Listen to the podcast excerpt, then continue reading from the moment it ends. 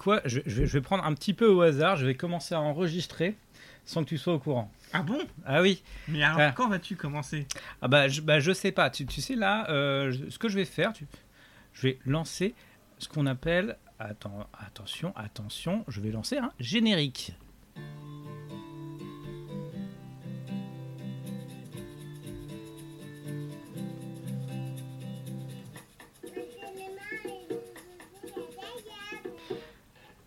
Salut Jérémy. Salut Mathieu Comment tu vas Bah ça va et toi? Moi ça va. Alors on, on va, peut-être se rapprocher des micros parce que là je sens qu'on on, on va pas y arriver. Surtout, surtout que le générique va, a été sous-mixé déjà Ah. de base. Alors, alors pose, pose- pose ce micro. Pose ce micro, on va y arriver. As-tu passé de bonnes vacances Ah bah très bien, très bien. Un peu courte, mais mais c'est reposant. Regarde, j'ai- un petit peu, euh, j'ai un petit peu pris de, bah, des couleurs, il paraît. Ah, J'allais dire du poids, mais... Ah oui, aussi. Ah Tout de suite direct.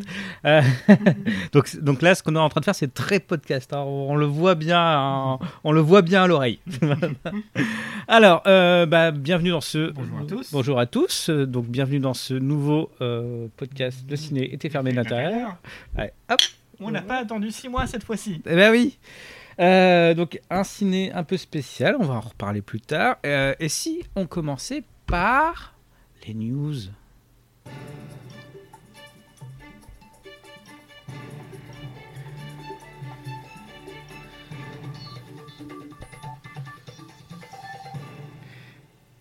Bon, je... Alors, as-tu une news?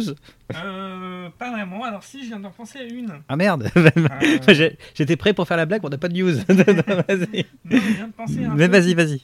Euh, c'est que c'est passé assez inaperçu, c'est dommage, mais c'est Christopher Smith. Oh Christopher Smith a sorti un nouveau film. Ah. Directement en, D- en DVD, VOD, et compagnie. À sans détour? Sans détour, voilà. Voilà. Petite blague. Vas-y. Donc, alors, euh, donc, Donc, oui, ça fait toujours un peu plaisir de retrouver euh, Christopher Smith. Alors, euh, on n'a pas vu le film, ah bah, mais c'est ça vaut le coup du coup de le mentionner parce qu'en général, il fait des choses plutôt très sympas. en général, oui, non, c'est Voilà. vrai. Bah, bah, sans détour, enfin, détour, euh, triangle, triangle, triangle, c'était lui, c'était bien. Trip, Euh, euh, Sé- Sévérance, non Sévérance, oui. Qui, bah, qui était, pas mal comme comédie. Voilà, comme- bah, je crois qu'on a fait le tour de sa filmo d'ailleurs. Voilà, L'intégralité. Ah oui, oui, oui, oui, oui. Black- Et ce fameux téléfilm sur Carcassonne. Sur Carcassonne. Oui, il a fait un téléfilm euh, à Carcassonne. Euh, un peu dans le style. euh, Petit meurtre à Carcassonne Non, non, non. Ah, c'était pas, non, c'était pas celui avec Stephen Baird. on est Pas d'accord. du tout, non. un peu dans les trucs dans les styles, un peu la caverne de la Rose d'Or, les machins. euh, Ah, on ne touche pas la carte de la Rose d'Or. téléfilm en deux parties. euh. D'accord. Et donc là, bah, il sort un film directement en DVD qui s'appelle The Banishing, la demeure du mal. Euh, voilà, c'est pas très bien noté. Ça a 4,5 sur 10 sur IMDb. Euh, Ouais, donc voilà. Alors après, est-ce que les avis IMDB sont vraiment bons? Écoute, euh, 1,8 sur Allociné Ah, et 4,2 sur Sens Critique. Ah oui, il y, a- y y un faisceau d'indices quand même. Mais bon, euh, c'est Christopher Smith. euh, voilà, ça valait le coup d'en parler. On n'a pas encore vu le film. Peut-être la prochaine fois, on vous Ah. le dira si ça vaut le coup ou pas d'y aller. On- on vous- bah, D'accord, ok. Euh, bah, Peut-être news suivante alors? News suivante. Alors, est-ce que, est que je fais l'annonce comme quoi on n'a pas de. On- n'a plus de news Allez, Si, alors non, ce que- non, ce qu'on va faire, c'est qu'il y a un petit extrait musico, musical, musico, musical, musical net, musique. Bon, je ne sais plus. Voilà.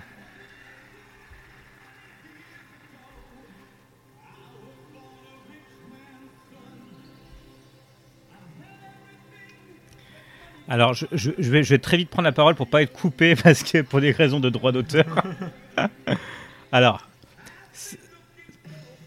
devant ce thème, cet hymne, ce, ce monument de la musique.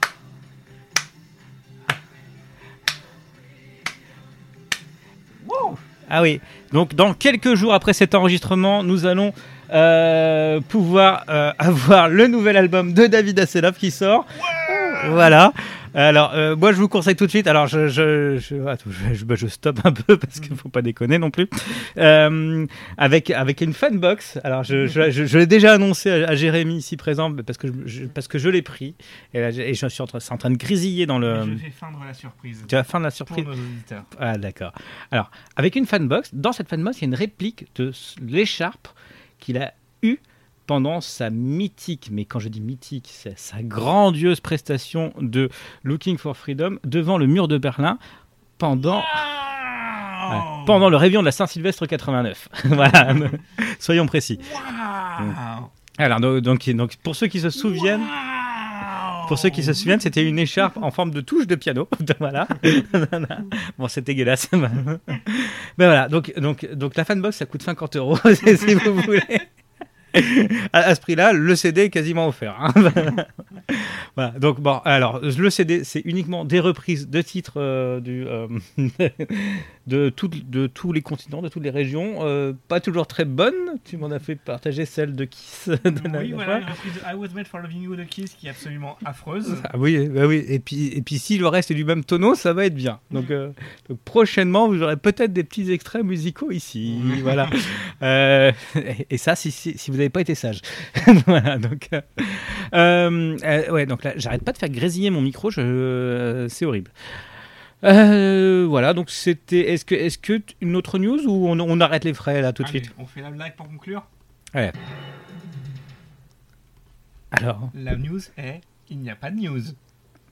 Mais c'est important de le dire, je trouve, hein, parce que nous, nous, nous, ne parlons pas assez de ces petits instants de manque qu'il y a dans les podcasts, de, de ces moments où les gens ne disent absolument rien où ça ne sert à rien d'ailleurs, de, de, de, de, la perte de temps que nous infligeons à nos auditeurs. Euh, non, il faut en parler, donc c'est un sujet très sérieux. Moi, je, je, propose que cette journée soit dédiée à la cause nationale de la perte de temps. Voilà. C'est pour ça que dans le prochain numéro du podcast, nous vous lirons en direct un extrait du nouveau roman de Marc Lévy. T'es dur. J'ai eu un petit moment de me faire. T'es dur, t'es dur. Que dis Un extrait, le nouveau roman de Marc Lévy. Ah oui, oui. Bah, qui a parlé pendant deux heures. Et le, le, truc, c'est que ça dure que deux heures. Ou le nouveau roman de E.L. James. Ah oh, oh, petit coquinou. Voilà. Euh, Jérémy, il est peut-être temps que nous parlions des films que nous avons vus ces oui. derniers temps. Alors, euh, qu'as-tu vu récemment? Oula, j'ai vu pas mal de films. j'ai essayé de me rattraper sur mes retards. Euh, alors, j'ai vu bah, Jungle Cruise, le, le, der le dernier Disney euh, avec The Rock et Emily Blunt. Euh, bah, c'est très très bien. Moi, moi j'ai bien aimé. Donc, un, un rythme un peu. Alors, tu, on, a, on a discuté un petit peu avant l'enregistrement de ce podcast. Hein, faut, euh, soyons dans le dernier podcast même, puisque moi à cette époque-là, je l'avais vu. Ah oui, c'est vrai, mais je me, je me suis pas réécouté. enfin, je t'ai pas réécouté. Euh, non, mais le, bah, le film est plutôt bon. Hein, on va pas. C'est enfin bon. C'est du divertissement formaté à la Disney. Voilà. Donc, euh, mais les jeux d'acteurs sont pas mauvais. Tout le monde joue bien sa partition. The Rock est un très bon acteur. Il fait des blagues. Ah oui. Ah oui, tu, bah, tu parles de toute cette séquence où il enchaîne les jeux de mots pourris. C'est ça. Ah, je me suis tellement. Eh, j'ai failli prendre, prendre mon téléphone et envoyer un SMS pendant, bah, pendant le film. Je disais, hey, je suis The Rock. voilà. voilà, non, mais c'est non, c'était très très très bien. Puis en plus, la relation avec Emily Blunt est très très bonne aussi. Euh, Emily Blunt, qui est, on, qui on peut dire est le rôle principal. Hein, The Rock. Alors, est-ce que oui, si, on, peut le dire. On, on peut le dire. dire. Et, et, et, pour une fois qu'il y a une femme qui tient, enfin pour une fois, non, c'est faux. C'est pas pour une fois qu'une femme tient, mais la, cette femme-là tient la baraque face à The Rock et de la plus belle des manières. Elle tient la baroque. À la baro, la barbaque. Souvenez-vous de ce jeu de mots. On en reparle plus tard. Euh, voilà. Euh, Est-ce que tu as vu autre chose The Suicide Squad? Ah, nous l'avons vu. Ah, là, là. Ah, bah, dis disons que ça, euh, ça. Ça lave un peu l'affront. Bah, bah, bah, disons que, en fait, voir ce film-là, va voir ce nouveau film, alors, voir The Suicide Squad, The Suicide Squad, je n'arrive plus à parler, je m'en excuse. Euh, en fait, ça permet de mettre en perspective à quel point le premier était mauvais. et que même un remontage ah, je, je veux pas être méchant, mais je pense qu'un remontage n'y fera rien. Euh, pourtant, il continue d'espérer, David Ayer. À chaque fois qu'on parle de The Suicide Squad, genre ils se font un petit tweet en mode Mais sinon, moi j'ai toujours un director's cut. Oui, mais je. Ah, je peux peut-être me tromper, hein, je, mais je pense pas que euh, on puisse améliorer le film, euh, même avec des séquences supplémentaires, ou alors il faudrait retourner l'intégralité du film. Échanger certains acteurs. Échanger certains acteurs. Là où le Zack Snyder, euh, parce que il fait ça à cause du, euh, du Justice League de, de, de, Zack Snyder, euh, là où le Zack Snyder avait quand même des bons points. C'est juste qu'il était trop rushé et que effectivement la nouvelle version de 4 heures est quand même beaucoup plus euh, intéressante. Bah, bizarrement, elle est beaucoup plus digeste en fait. Oui, mais parce que 4 heures. mais oui, non, mais j'ai moins vu passer les 4 heures du Snyder Cut que les 2 heures du Justice League original. Voilà, mais bon. Mais bon, dans le Justice League original, on voyait qu'il y avait des problèmes de rythme. hein. donc, euh, Voilà. Et puis bon, j'ai envie de dire, donc ce nouveau Suicide Squad aussi, euh, on va dire, va fermer, ferme, enfin, il met un peu la manière au début pour fermer la porte à toute tentative de retour euh, de oui, l'ancienne version. on, ouais, on va dire ça comme ça. On va dire ça comme ça. Tu, Il y en a pas beaucoup qui restent, quoi. Ah, mais surtout, euh, on, on garde les principaux quand même. Bah, on en garde une, quoi. Bah oui. Deux, deux, deux. Bah oui. euh, Oui, au début. Au début, au début, au début. Au début, on ne parle pas d'ailleurs de.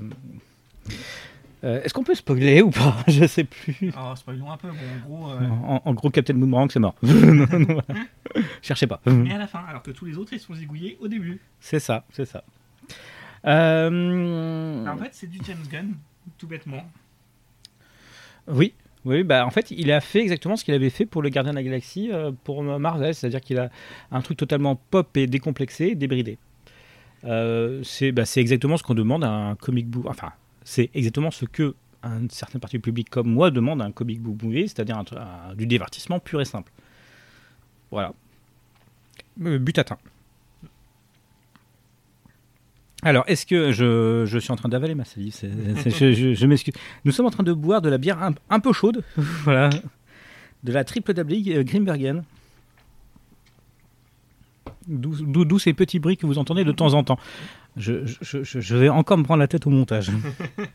Euh, autre film, Alors, qu'est-ce qu'on a vu d'autre euh Camelot?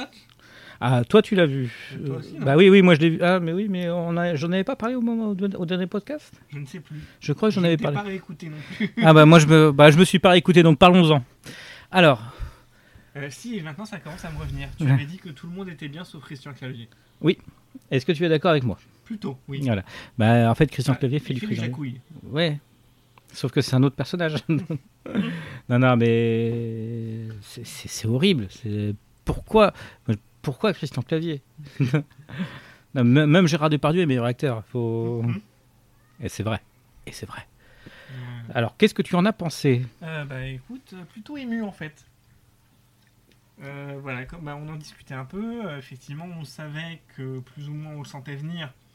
Comme c'est un premier volet d'une trilogie, Bah, Euh, c'est pas dans celui-là qu'il allait se passer euh, masse de choses. Euh, c'est exactement ça. C'est une remise en situation et une préparation du terrain pour la suite, mais qui est très bonne. bah, c'est aussi l'histoire d'un retour. euh, C'est ça. Donc, il se passe pas grand-chose si euh, le roi Arthur revient. Le Hmm. roi Arthur revient. Voilà. Mais c'est pour ainsi dire l'essentiel du truc. Je veux dire, euh, il faut pas s'attendre à euh, la bataille épique qui va mettre un terme à ceci ou cela. Même s'il y a une petite chorégraphie de bataille qui est sympathique. Oui, oui, oui. Mais on retrouve avec plaisir euh, le roi Burgonde. Oui. Euh, On retrouve avec plaisir euh, le duc de Bourgogne, Alain Ouais. Chabat. Oui, bah, quasiment tous les personnages sont de retour. Voilà, il y a quelques nouveaux. Oui. Clovis Cornillac, non? C'est un nouveau ou il était déjà dans la série? Je, Euh, non, euh, je crois que c'est un nouveau. Et Guillaume Gallienne Ah oui, mais Guillaume Gallienne est dans, dans un rôle perfide, que- oui. que- bah, comme on aime. Puis bah voilà, hein, toujours. Bah, toujours aussi bon. euh, ok, alors. Non, non, mais je pense qu'Acier, euh, j'en attends beaucoup pour la suite, qui devrait arriver dans, dans 5 ans. avec le, le retour annoncé. Oui. La fameuse scène post-générique. Ah oui, oui, oui. Et donc, euh, il y a eu un article là-dessus qui expliquait que la manière dont cette scène post-générique a été faite Mm. correspond exactement à la déclaration de ce personnage quand il lui a dit qu'il arriverait et que ce serait euh, la fin, la misère, le chaos. Oui, Il lui avait dit euh, Je ramperai en mangeant la neige. Et c'est ce qu'il fait. Et c'est ce qu'il fait. Voilà, donc, euh, ça, on, en- donc on attend avec impatience la suite. Ça annonce du, du noir, on va dire. Du- Comment ça Du noir? Insérer une blague raciste ici. Comment ça, du noir? Euh, Voilà, donc euh, est-ce que tu as vu autre chose? Hum, Veux-tu d'abord faire? Euh, Moi, j'ai vu Free Guy. Comment?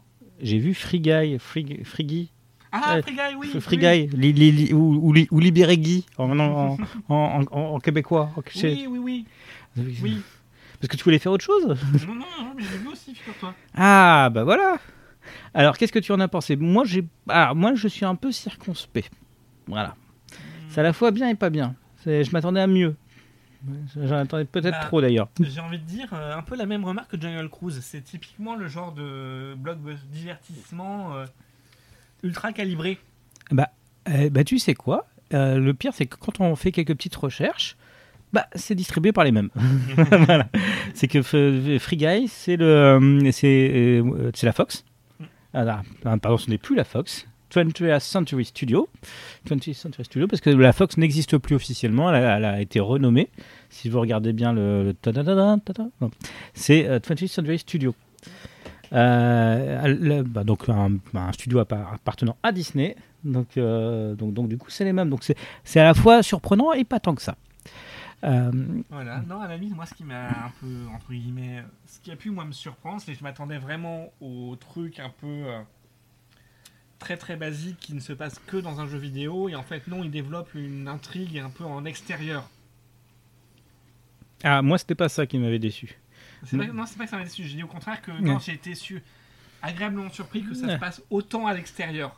En Ouais. fait. Oui, qu'il y ait une vraie histoire et que le. Oui, voilà, qu'il y ait une vraie histoire autour du truc et pas juste un personnage de jeu vidéo qui évolue dans son jeu vidéo et basta quoi. Surtout, ce qui est très étonnant, c'est cette critique de la société.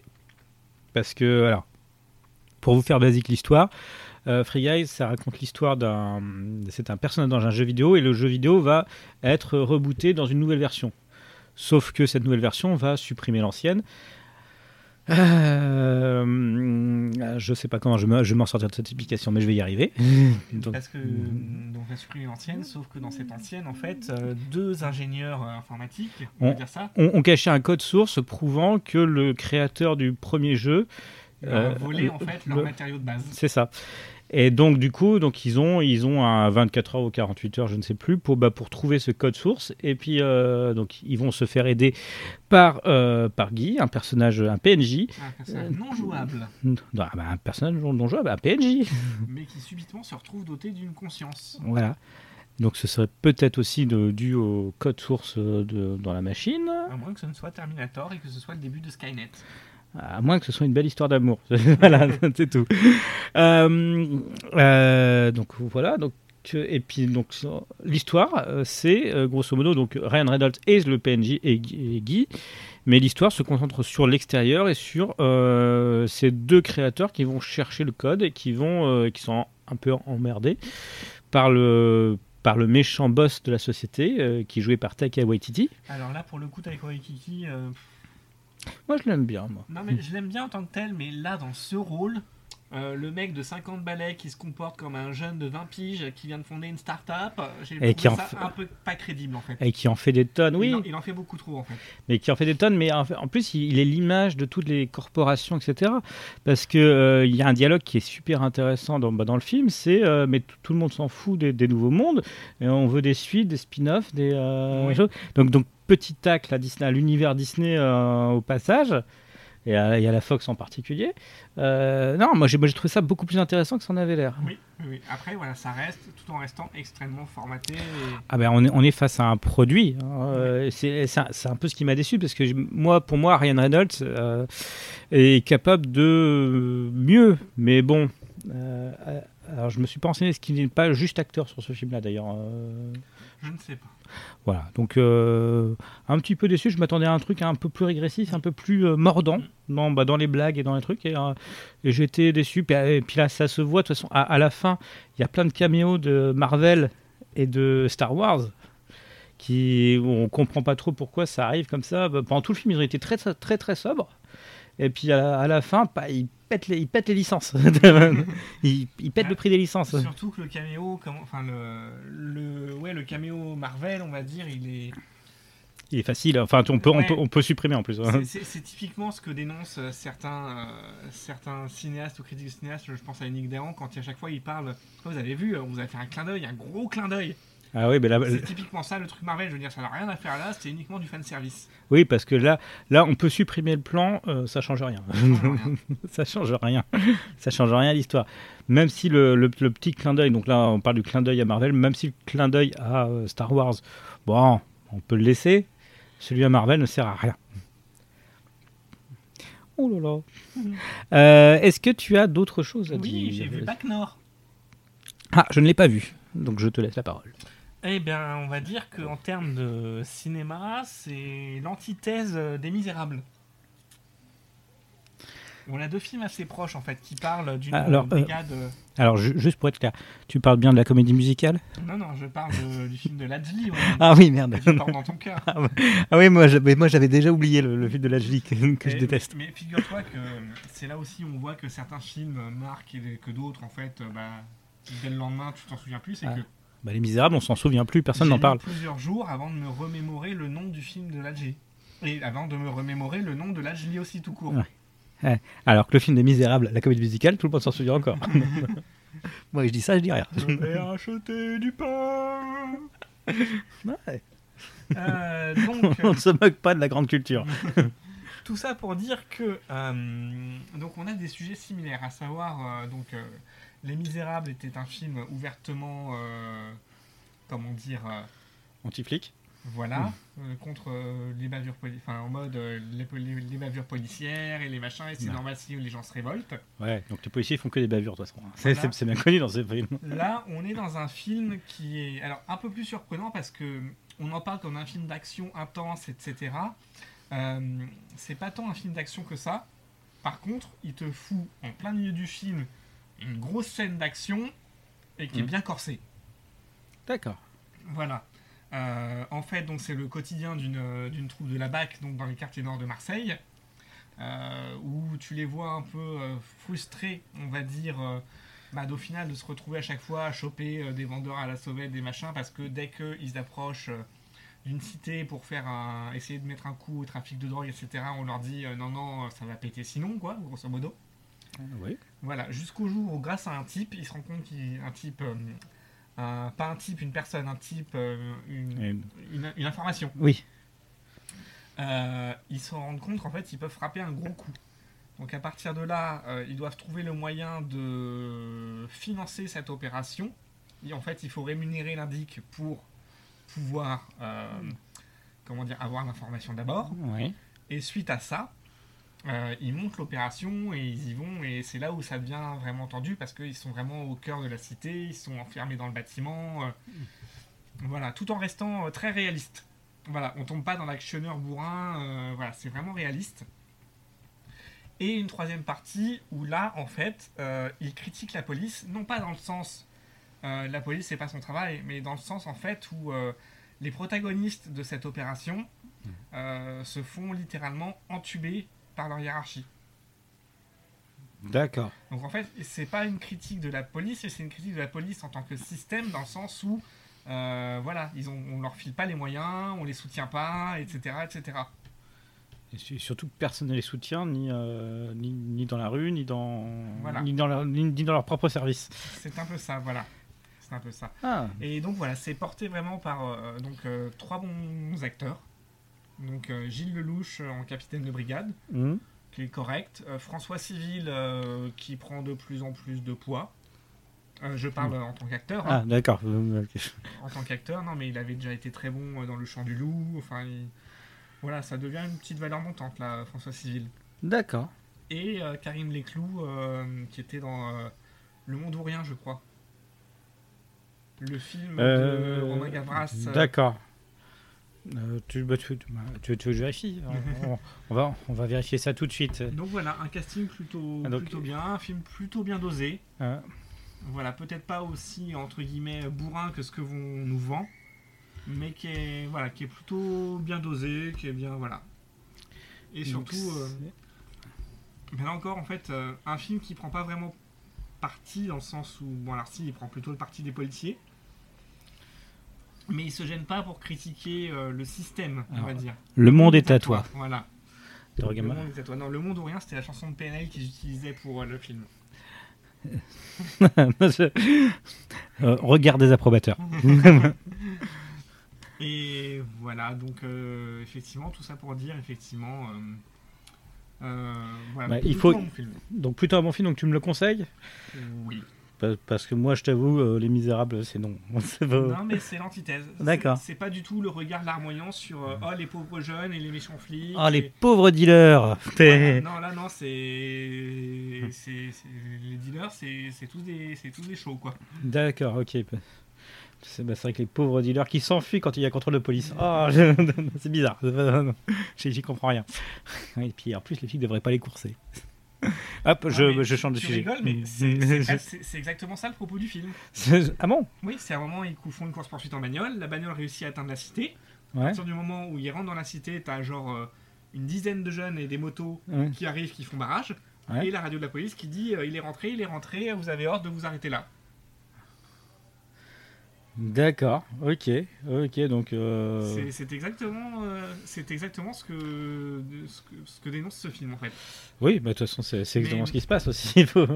Dénoncer, mais en même temps, ça n'a pas, c'est pas une charge politique ce film. Oui. Il est vraiment réaliste et euh, voilà. Il vous dit voilà. Ouais. Il, il est pas là en mode, il parle pas de jugement. Parce que, parce que sinon c'est la merde après. Euh, voilà, donc, euh, bah, donc, euh, bah, tu, tu me le, con- donc tu me le conseilles, on vous le conseille. Donc, euh, Bah, pour une fois qu'on a un film français euh, d'action plutôt bien troussé quoi. ouais, on, avait les, on avait les transporteurs, arrête. Les films de Besson. Francophone. Fran- Franco. Francophone.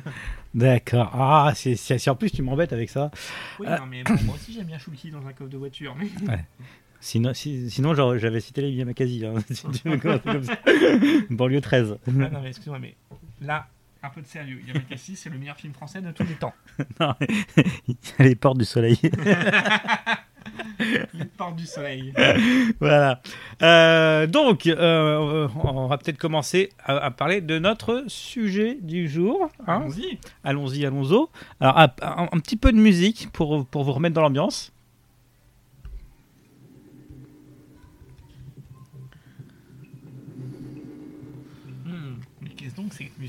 Mystérieuse Moi, je dirais pas mystérieux, je dirais étrange.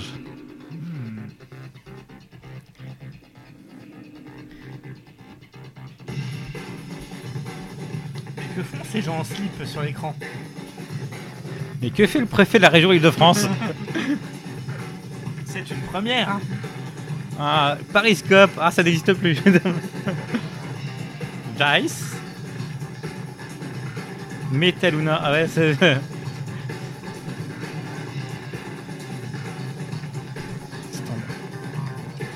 Et Manouise sur le même écran. Ouais.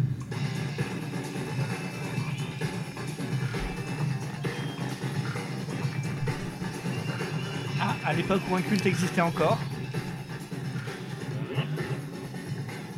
Lobster, Twitch.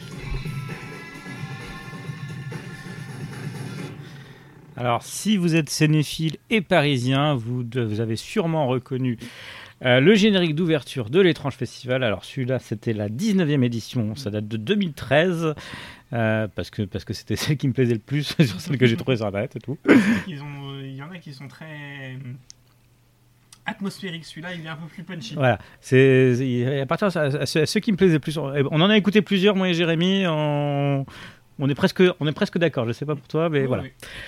Euh, voilà, donc nous allons vous parler de l'étrange festival qui euh, aura lieu cette année dans pas longtemps. Du 8 au 19 septembre, Euh, au voilà. Forum des images. Euh, voilà. Alors, euh, avec Mathieu, c'est un peu notre rendez-vous incontournable de l'année. hein. Ah oui, Il y oui, en a un ou deux comme ça et il en fait partie. c'est ça, ça et euh, la foire à la baguette de, de, de Bourg-la-Vallée. N'empêche que voilà, les concours de baguettes saucisses. euh, Ah oui, attends, il y avait un sandwich raclette fondu.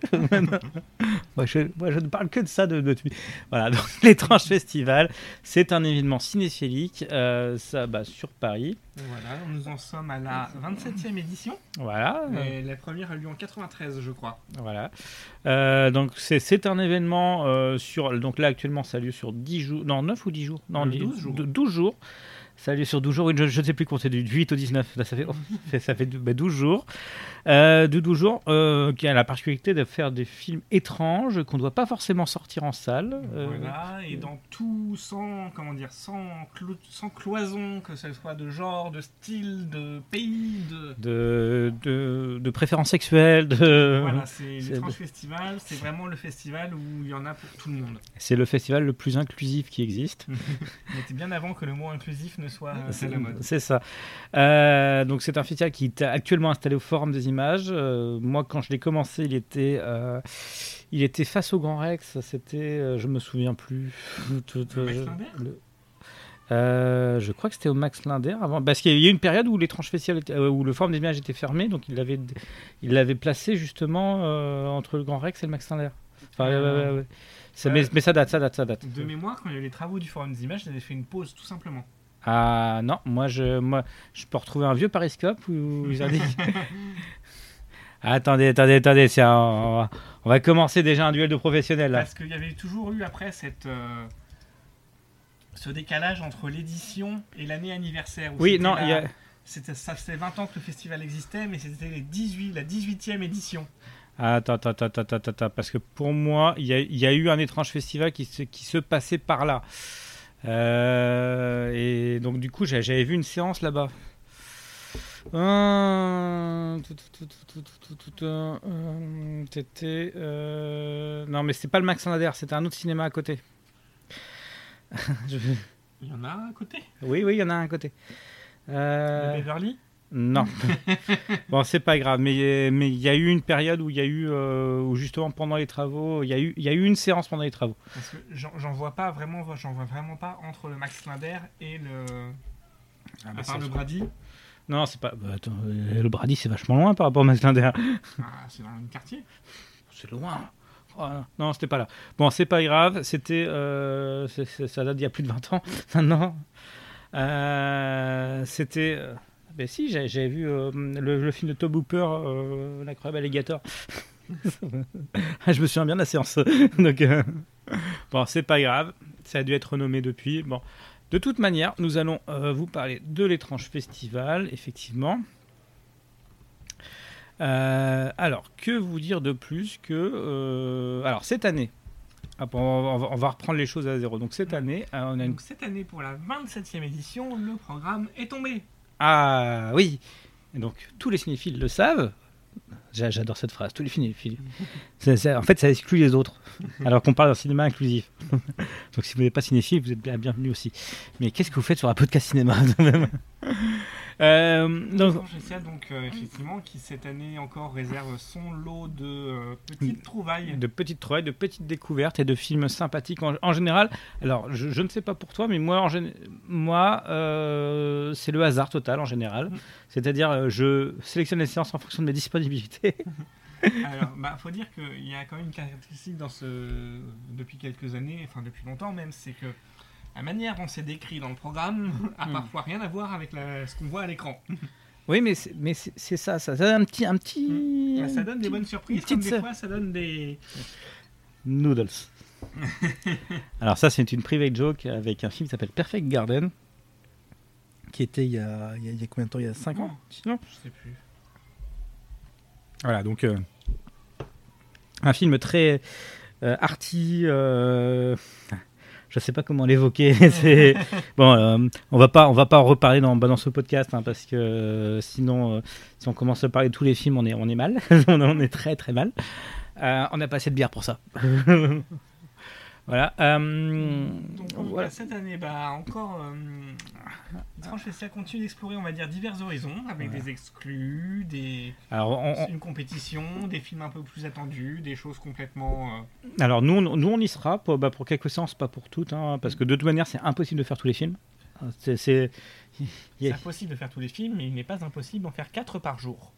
Oui, c'est vrai, c'est vrai. Et à notre, euh, à notre grand désarroi, nous ne pouvons plus le faire actuellement, Pour le moment. pour le moment, mais nous, nous avons hâte euh, de, de- de pouvoir. Bah oui, vie professionnelle oblige, et familiale. familiale, oui. Quelle idée. Ah oui. Quoi oui, bah, mais moi aussi je le dis. Et pourtant je les aime. hein. je les aime. mais quelle idée. Ouais, donc, cette année, on va vous présenter quelques petits films de cette année, hein, euh, Bah, histoire voilà. de vous donner l'eau à la bouche. On va Voilà. vous présenter un peu le programme et puis Ah. après on parlera de nos De nos coups de cœur. Alors de nos coups de cœur, on va dire depuis qu'on fréquente le festival. Ouais, parce qu'on n'a pas non plus, euh, on n'a pas assisté à toutes les séances. on n'a pas eu cette chance. Ou de nos surprises ou de nos Alors, de nos films marquants. Voilà. Voilà, c'est, comme ça que je t'ai vendu le truc. de, de nos films marquants. Euh, Déjà, pour l'édition 2021, donc déjà l'étrange festival qui a eu euh, la chance de pouvoir faire une édition en 2020. oui, euh, une édition un peu, un peu, un peu particulière. Moi, j'y étais pas, donc euh, est-ce que tu peux en parler? Est-ce que, est-ce qu'il y avait des Ah bah à l'époque où il y avait des bons films, enfin il y a eu quelques bons films où on avait notamment, comment dire, on a eu Relique de Nathalie Ah oui. Erika James. On a eu le Lloyd Kaufman, Shakespeare Shitstorm. Ah, Voilà, il y a eu quelques trucs un peu barrés comme Fried Barry, ce genre de choses. ouais. Excuse-moi, je suis toujours à la recherche de cette, euh, de, de cette date. euh. Alors, c'est, c'est que les compétitions. Voilà. Et donc oui, non, une édition. Alors après, pareil, euh, vu que c'était la, la première édition où j'en faisais beaucoup moins que d'habitude, c'est assez difficile d'en parler. Ouais, hop, hop, hop, hop, hop. euh. Euh, ouais, non, bah voilà. Donc, c'est, donc c'est, c'est un, c'est un un peu étrange. euh. Alors, on, on va revenir sur les films, sur les films de cette année. Donc, par exemple, l'ouverture, c'est Barbag, le film de Fabrice Eboué. Un film de Fabrice Eboué sur un couple de bouchers. Ah, Qui, euh, est-ce que c'est des garçons bouchés J'étais obligé, je suis désolé. Euh, qui, vas-y, je, je te laisse Bah, finir ta voilà. phrase. Ouais, qui, qui, bah, qui décide de. euh, Comment dire euh, Qui suite à une attaque vegan, en fait, euh, il tue blablabla. il- il tue un des agresseurs et donc à partir de là, que faut-il faire du corps? Bon, Ah, on devine un peu vers quelle direction ça va. Ah bah on a tous vu Delicatessen, on a tous vu Sunitod. Hein. Bref, en tout cas, voilà, c'est la nouvelle comédie de Fabrice Eboué. Euh, Ah. assez surprenant de trouver justement euh, Euh, ce genre de film, enfin un film TF1 Studio. euh, voilà, un film TF1 Studio, euh, un film Fabrice Eboué euh, en, en, En- en ouverture. Ouais. En ouverture. Voilà, qui sera précédé du court métrage Les Grandes Vacances Ah ça par contre, ça, ça j'en attends beaucoup. de Vincent Patard et Stéphane Aubier. En, gé- en général, Vincent Patard et Stéphane Aubier, c'est très très bien. C'était, ah, ça s'appelait comment à la ferme De toute façon, il- c'est, un La coup de ferme la ferme contre-attaque, voilà. Ou de la ferme se rebelle. Bah oui, non, non, la ferme sur Rebelle, ça c'est le, c'est le Disney ça. Euh, qui avait, euh, en fait, ils sont habitués à utiliser des petites figurines pour, bah, pour raconter des histoires, et c'est en général super bien fait. Et c'est, voilà, donc il y a ces films-là qui sont en ouverture. En fermeture, on a le dernier Benichan, euh, Ra- Raging Fire. Alors, qui, euh, pour le coup, est vraiment le dernier Benny Chan, puisqu'il est décédé après ce film. voilà. Donc paix à son âme. Donc on va, on va être obligé d'en dire du bien de ce film, même si on l'a pas encore vu. Donc Raging Fire, un film d'action euh, hongkongais, avec Donnie Yen dans le rôle principal, et qui a l'air, ma foi, assez... euh, Sympathique. voilà, plutôt musclé. Ah, Ah, tu, tu, tu es en train de décéder sur place du Covid, c'est ça, Ouais, c'est ça. Ah, ça, ça arrive à des gens bien. Ça arrive à des gens bien. Bah, Et puis, j'ai pas encore vu Barbag, donc je ne saurais pas quoi faire de ton corps. Euh, donc, euh, donc, sinon, il y, a il y a une compétition qui est, qui, qui est sympathique. Donc là, euh, au, au hasard, moi, euh, sur la première page du truc, j'ai Tin Can, j'ai After Blue Paradisal, le dernier film de Bertrand Mandico. Voilà, qui sera projeté. Bertrand Mandico, un cinéaste qu'on. Alors je, je laisse. Un cinéaste qu'on pourrait un jour euh, faire une petite euh, un spécial parce qu'effectivement parce que ça, ça peut être intéressant. Euh, on a quoi? On a euh, Ultrasound, un film donc américain. de science-fiction. Lamb. un film islandais avec Noomi Rapace. Ah, c'est un film du millénium pour les millénials. Mais bon, quand il y a Noomi Rapace, en général, ça vaut le coup de jeter un petit coup d'œil. Oui. Quand nous m'ira passe, la classe trépasse. Non, non, pas ça. Euh, on a le dernier Fabrice Duvels que j'attends avec impatience Ah, inexorable. Inexorable, avec Benoît Poulvorde dans le rôle principal. Et Mélanie Douté dans un second rôle. Et, et Jackie Berroyer. voilà. Moi, je veux voir pour Jackie Berroyer. Bah, enfin bon. Catherine Salé, un lien avec Rurik. Ah, je ne sais pas. Euh, je crois pas que ça s'écrit pareil. Il y a le dernier Rick Miati, On the Job, The Missing Eight. Eric Mati. Eric Mati. Rien à voir avec Mimi. Ah, ah oui. Et, Mimi Mati. Voilà. C'est petit comme blague. Et je sais pas pourquoi je rigole encore. je sais pas. Voilà, un film philippin de euh, 3h30, Hmm, Alors 208 minutes, on est à euh, 2h120, hmm, ouais, 183 heures, 13, ouais, bah, de 3h20. 3h28. On est même ouais, même 3h30, hein, tu peux le dire. hein, euh, que je ne peux malheureusement pas caser parce que c'est beaucoup trop long. voilà, donc euh, ça, ça va forcément être bien. Enfin, forcément. C'est spécial parfois le cinéma Ouais. Euh, Limbo, un drame. ouais. Ah, Est-ce est-ce qu'on est-ce qu'on va vraiment tous, tous les nommer? Parce que sinon, on va avoir peut-être pas.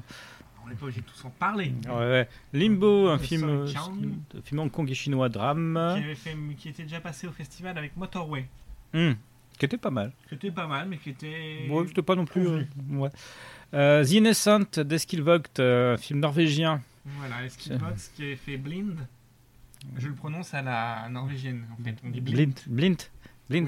C'est comme les chocolats C'est ça. Blint. Non, mais je me souviens, quand j'avais été voir le film, euh, alors pas en festival, il n'était pas passé à l'étrange, Blind, mais il était sorti après dans les cinémas indépendants parisiens. Et donc tout le monde arrivait et demandait une place pour Blind. Ouais. Et un monsieur arrive, un monsieur assez âgé, et il a dit Oui, bonjour, je voudrais une place pour Blind. Pour Blind, oui, parce que vous savez, euh, tout le monde dit Blind, mais c'est pas là. Et il a pris la tête pendant 10 minutes au caissier sur la, au caissier sur la prononciation du nom du film. Ah, bah alors oui. qu'on s'en fout. Non, on s'en fout pas. C'est c'est du respect de la langue. Je, je suis avec vous, monsieur. Je suis avec vous. Donc, donc Blint. Blind, donc film de. Euh, donc voilà. Euh, on a quoi Off Season que j'attends aussi de Mickey Keating, un Mhm. film d'horreur qui, euh, qui dans, dans un style un peu, enfin qui semble selon les premières images être proche de Lovecraft. Mhm. Voilà, de, de- qui est là. Sinon, à grand, Ah, à très le- attendu, le Sonotion, parce le film qui va faire euh, deux séances combles. ah oui, Prisoner of the Ghost Land. Le premier film euh, en langue anglaise de Sonotion. Oui, bah, enfin en langue anglaise avec euh, Nicolas Cage. Et avec Nicolas Cage. Donc quand réalisateur zinzin rencontre un acteur zinzin, Bah, sachant qu'en plus, dans le reste du casting, est pas non plus euh, Ah dé- oui, dégueulasse. Sophia Boutella. Sophia Boutella, Nick Cassavetes, Bill Mosley. Alors il y a une petite foot à Bill Mosley. contre. oui, oui, il y a un E en trop, les gars. Re- Relisez-vous. Tel quel, ça veut dire Bill Mosley. C'est une bille. Donc il, euh, il- il est chaud, c'est pour ça. autant dire que déjà c'est non seulement un des films les plus attendus de l'édition, un Ah des oui. films attendus par les, les habitués du festival, parce qu'il y a Ah, rarement une année sans son Sonotion au festival. Ouais, D'ailleurs, cette année, il n'y a pas Takashi Miike. Il n'y a pas de Takashi Miike, mais en même temps, euh, Takashi Miike, il... Il baisse, oui. ouais. Enfin, il alterne le chaud et le froid dans ses films. Oui, mais enfin bon, avec 4 films par an, euh, il y a peut-être un de bien. hein, Voilà, et, et, et euh, le, le petit livret de l'étrange nous dit que la rencontre entre Sonotion et, euh, Nicolas Cage. et Nicolas Cage aboutirait bien à quelque chose de complètement zinzin. Ah bah, de toute façon, c'est évident. Là, c'est même, c'est même le contraire qui serait décevant. Euh, Voilà, donc c'est ça, on attend. Un- Sweetie, You Won't Believe It, un film de Yernar Nourgaliev, un Ah. film kazakh. une petite comédie horrifique kazakh. euh, alors là, on peut pas trop en parler parce que Non, ouais, c'est pas trop. C'est pas trop. Alors, par contre, là, c'était l'une de mes attentes. J'en ai parlé au- pendant le dernier podcast. Mad God de euh, Phil Tippett. Alors, bah, Phil Tippett, c'est un projet. Alors, Mad God, euh, ça va faire quoi? Ça va faire 30 ans que, le film est en projet et qui sort enfin. Donc, euh, alors, pour occaser un peu l'histoire, Phil Tippett, c'est le génie de l'image par image. Euh, il y a- de toute façon, génie, il n'y a pas d'autre mot. hein. On, va, on va se clair là-dessus. Il a tous les grands projets image par image, il y a participé. D'ailleurs, euh, il n'a pas participé aussi à. Ah, j'en perds mes mots. Bah, euh, Jurassic Park, Starship Troopers, Oui. euh, il, a, il a participé, enfin, il a, il a aidé tous ces films-là, parce que là, c'est sa fin de carrière. Avant, il avait fait Jason et, non, Le Choc des Titans. Son, son dernier gros projet en tant qu'image par image, pur, pur et simple. Euh, vraiment, non. en tout cas, Mad God, je l'attends avec une impatience non feinte. Euh, voilà, donc, euh, si vous voulez me voir, je serai le 16 septembre. Non, mais voilà, il n'y a pas de souci. Ensuite, Orange Sanguine. De Jean-Christophe Meurice. Voilà, comédie française que, bah, que sympathique. Donc là, on on a- on n'est plus dans la compétition, là, on est dans, dans- dans les mondes de Alors, vision. passe au Mondovision. Donc Mondovision, c'est vraiment des visions du monde décalées. Oui, on est sur des, sur des films euh, qui ne sont pas en compétition, mais qui. euh, euh, présente une- un point de vue original sur le monde. c'est c'est comme ça que tu le vends, toi C'est comme ça que oui. Moi, je vois ça comme une compétition de nouveaux talents. Maintenant, il y a une section nouveaux talents. ah, aussi Oh là, nou- nouveaux talons Au pied. Non. Voilà, ainsi que The Spine of Night avec euh, Philippe Guelat, à ne pas confondre avec Philippe Giluc. Et Morgan Gallen King, donc un film d'animation. euh, voilà. Euh, donc là, euh, le petit livret de l'étrange festival nous parle de Ralph Bakshi euh, que comme, comme inspiration, on va dire ça comme ça. Bah, te- on a hâte de voir, hein, de découvrir, parce que... Alors, ce qui se passe, c'est que là, on, est dans un exercice un peu périlleux, parce que là, on vous parle de films qu'on n'a pas vus. Voilà, on vous présente la prog, c'est tout. Voilà. Ensuite, deux films d'Adilkan Yerzanov, Ulbolsin et Yellow Cat. Ah, Donc, Adilkat Yerzanov, c'est leur euh, dernière trouvaille, on va dire, en termes de réalisateur. Euh, Euh, L'étrange, en général, ils se font pour spécialité de dégoter un, un nouveau talent et après de le suivre. Ouais. Ils ont fait ça avec Sonotion. Euh, ils ont fait ça avec Ben Whitley. Mm. Donc même si maintenant on voit plus trop de Ben Whitley à l'étrange festival. Mais, mais là, maintenant, ils sont passés à Years and Off. Bon, alors, j'a- j'avoue, euh, personnellement, je ne suis pas... C'est particulier. C'est bah, c'est des plans fixes très longs euh, où il laisse tourner la caméra et il, il se passe. Il y a une action dans, bah, dans le, par plan, mais c'est dilué. voilà. Ouais, c'est un style très particulier et effectivement, faut accrocher. Ils avaient déjà fait une rétrospective l'an dernier ou il y a deux ans. Euh, C'était il y a deux ans. Il y a deux ans, oui, il y a deux ans avec. euh, Alors, c'est toujours particulier parce que effectivement, c'est très lent, c'est des plans fixes. Et puis en même temps, il y a parfois dans ces films où il y a des très très beaux plans en fait. Ah ben c'est très travaillé. C'est après euh, là je vois la durée des films. Euh, le premier Ulbol Scene dure 1h11 et le deuxième 1h30. Euh, ben, il y a le 4. C'est des films assez- courts, mais alors c'est tout ou rien. Si t'accroches, euh, ça passe très vite. Si t'accroches pas, bah t'as l'impression de film de 3 heures. Après, il y a, Mhm. je, je recommanderais quand même deux films de Yerzanov qui peuvent se voir assez facilement. Ah vas-y. C'était euh, The Owners, Ouais. qui était plutôt pas mal, mais un peu plus rythmé. C'est sur des gens qui se font expulser de leur maison. Oui, je, ben, je l'ai vu. Et il y en a un autre- un autre que j'ai vu, c'est The Plague of Karataka's Village. Mm. Et c'est quoi le deuxième que tu. Et le deuxième que j'avais recommandé, c'était La tendre indifférence du monde. Ah. Au-delà de ce titre de film absolument sublime, On, on dira Xavier Dolan. je crois que je préfère encore Yerzanov. c'est pas. tes, ambitions sont basses. Bah, non, voilà. Donc, euh, bah, c'est- voilà. Voilà, donc- Comme on vous disait, c'est vraiment le, le festival où on trouve de tout. On n'hésite pas à montrer des films du Kazakhstan. voilà. Mais, mais, mais c'est bien. hein, Il, il en faut, il en faut. Euh, Donc, euh, euh, voilà. Ensuite, on passe en Russie avec la fièvre de Petrov. De Kirill Serebrennikov, le réalisateur de Leto. Voilà, il est pas tard. Euh, voilà, donc c'est. Non, c'était pas. Bon. Alors, si je... Alors, je me souviens plus de Leto. Je, je sais que je l'ai vu, mais je m'en J'ai souviens plus. Je, je me- je m'en souviens plus, donc on va pas en parler. Euh, sinon, on a Bruno Redal de Vincent Leport qui est sur un paysan en 1905 dans le Cantal. voilà, là, ça a l'air bien. Euh, ah, sinon, Ah. ah, on, on- on l'attend tous les deux. Extraneous Matter. film japonais de Kenichi Ugana, euh, qui semble visiblement très inspiré du Pinkoega. Et ça, on aime. voilà. Un, Euh, Saloum, de Jean-Luc Herbulot. un film sénégalais. Alors voilà, c'est Jean-Luc Herbulot, c'est un réalisateur franco-sénégalais qui, il y a 2014, je crois, nous avait gratifié de- du film Dealer, Voilà. qui était une sorte de Bronson à la française. Attends, je, je, je regarde ma montre. hein. C'est normal. On me dit dealer. Donc voilà, euh, comment dire, euh, le revoilà de retour. Euh, moi, je suis assez curieux. Parce que Dealer, mis à part son côté euh, copie, euh, copie carbone de Pusher de Winding Refn, euh, était pas mauvais. Et donc du coup, je suis curieux de voir en fait quelque chose qui sorte de ça et qui soit vraiment de où il n'y ait pas de motif de comparaison en fait. D'accord. Bah, moi, pour je, vraiment voir ce qui vaut. Bah, je pense que. Bah, pourquoi pas, mais ap- après, euh, je ne l'ai pas casé encore dans mes séances, hein, parce que c'est compliqué. Et puis je crois qu'il va être compliqué à caser.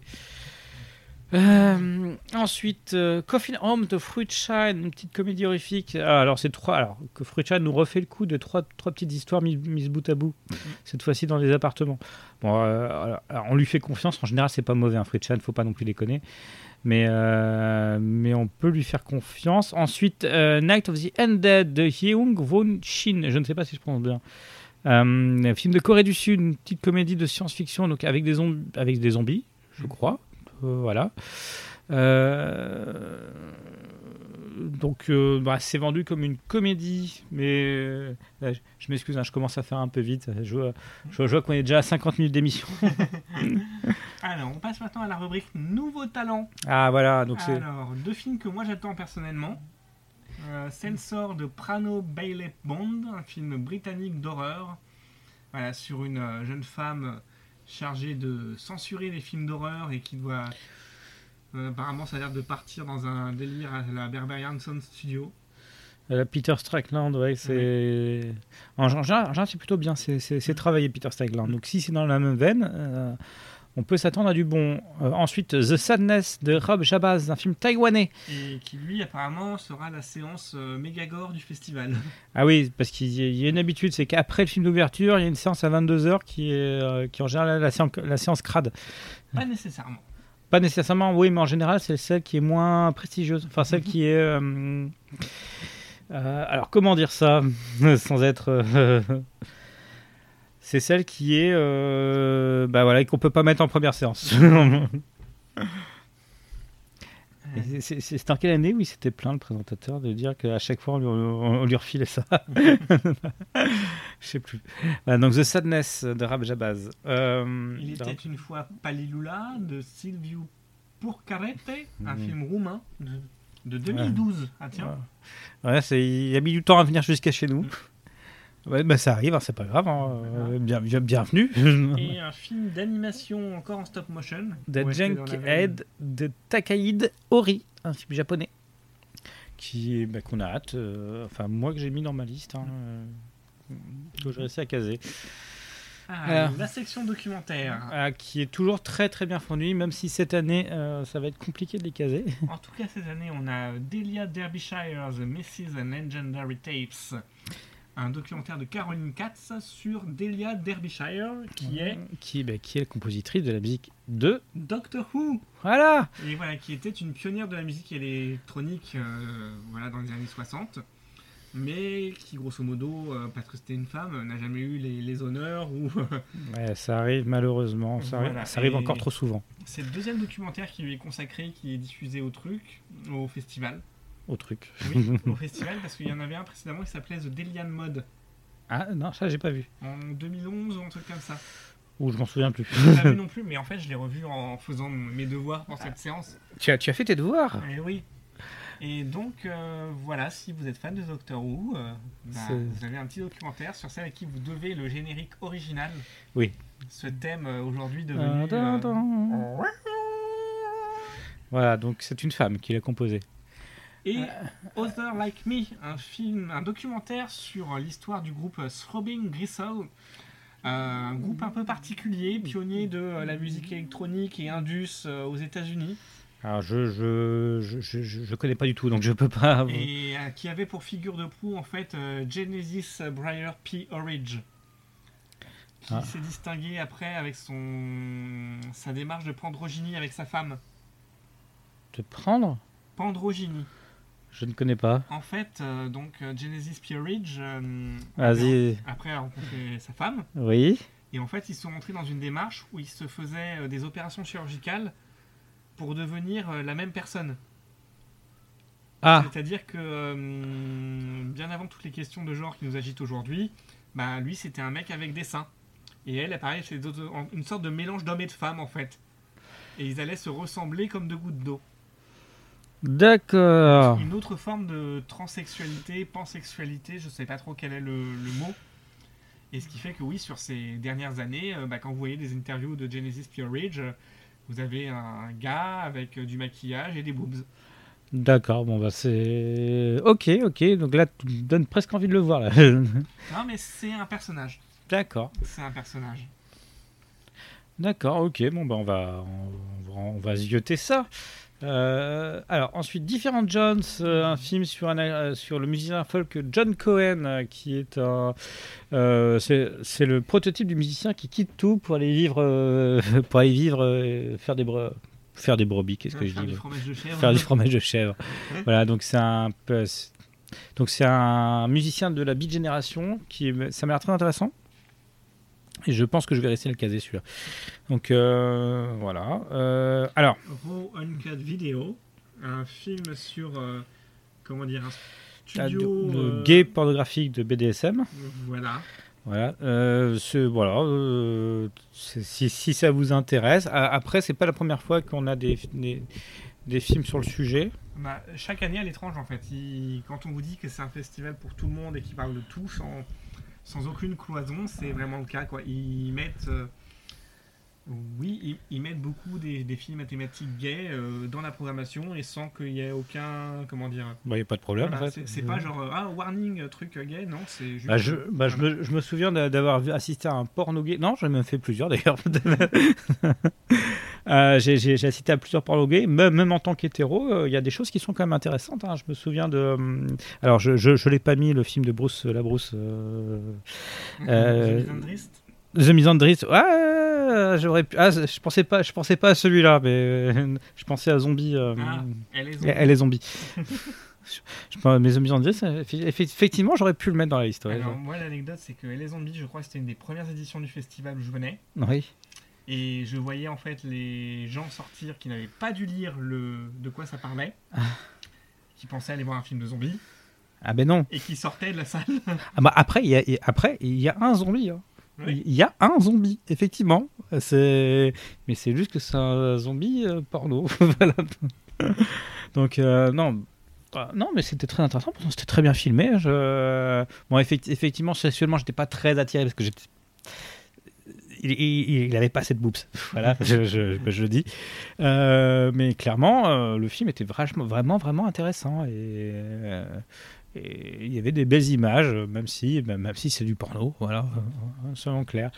Alors, Ensuite, euh, nous avons des séances spéciales. alors c'est un spécial, donc, là, donc celle que nous avons là, c'est The, Amu- The Amusement Park, Park de George. Romero. Donc l'un des premiers films de Romero. Alors une séance assez attendue aussi celle-là. très attendu, même, même si je ne pourrais pas y aller, malheureusement. Voilà, il faut savoir que c'est un film euh, de George Romero qui était perdu jusque récemment. Oui. Alors après, euh, film, Alors, en fait, c'était une commande.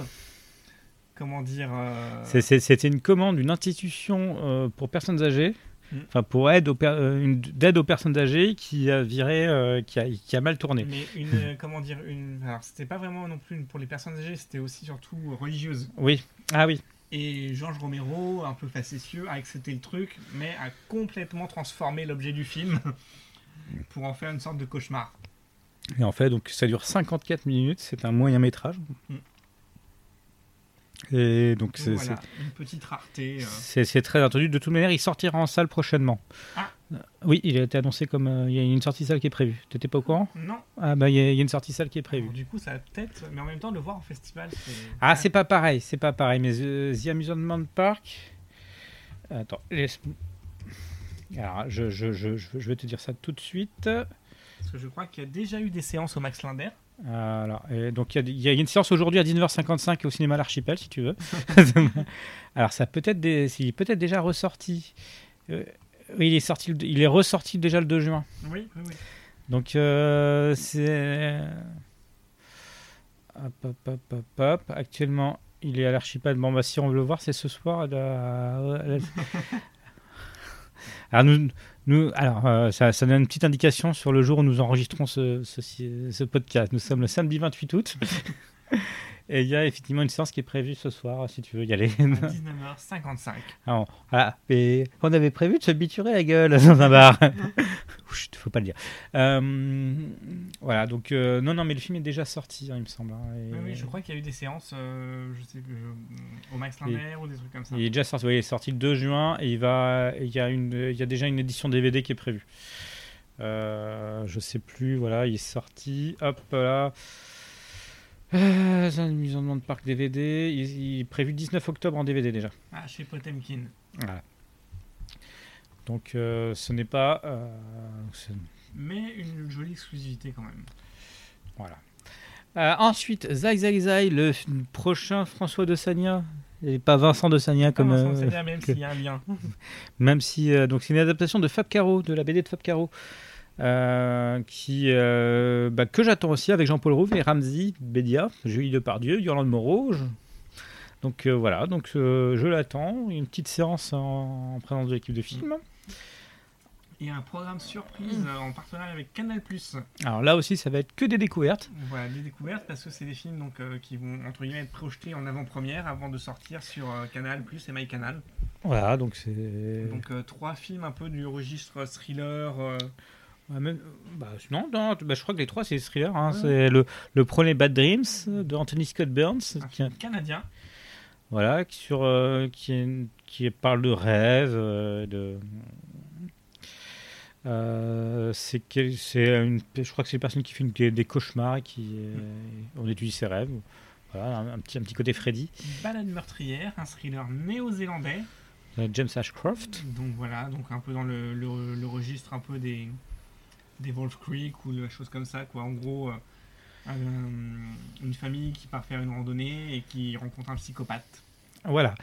Euh, Raiders of Justice d'Anders Thomas Jensen, un film avec de Matt Mikkelsen. Un film danois. Enfin, c'est même Danemark, Suède, Finlande. hein, donc, euh, Un film danois ou un film de cacahuète? Cajou. Voilà, donc euh, en général, c'est bien. Et, et d'ailleurs, on peut noter euh, un court métrage de Yorgos Lantimos qui, qui sera diffusé avec, avec Matt Dillon, Hein Nimic, sur l'histoire d'un violoncelliste. Donc voilà, non, ça peut être bien, ça peut être bien. Alors, ensuite, l'étrange Faisal propose des cartes blanches. voilà, chaque année, ils ont au moins deux ou trois invités. Donc là, euh, Cette année, on a Lynn Ramsey. Donc, Ouais. Lynn Ramsey, réalisatrice de We Need to Talk About Kevin, ouais. et qui a eu des prix avec euh, A Beautiful Day. It's a beautiful day. Non, c'est pas ça. voilà. Voilà, un film avec Joaquin Phoenix euh, qui s'en va libérer une petite fille euh, de chez les proxénètes. It's a beautiful day. Bah, c'est un peu Bono, non? C'est l'histoire de Bono. Euh, donc voilà, donc c'est l'histoire de. Donc là, on parle de. euh, donc, La donc carte blanche à Lynn Ramsey. Qui, qui propose en général des films. euh, donc c'est des artistes qui proposent des films dans dans tous les genres, des, bah, des films qui leur ont plu. euh, des, euh, donc, donc- là, par exemple, il sera diffusé La Source d'Ingmar Bergman Ainsi que The Grandmother, un moyen métrage de David Lynch.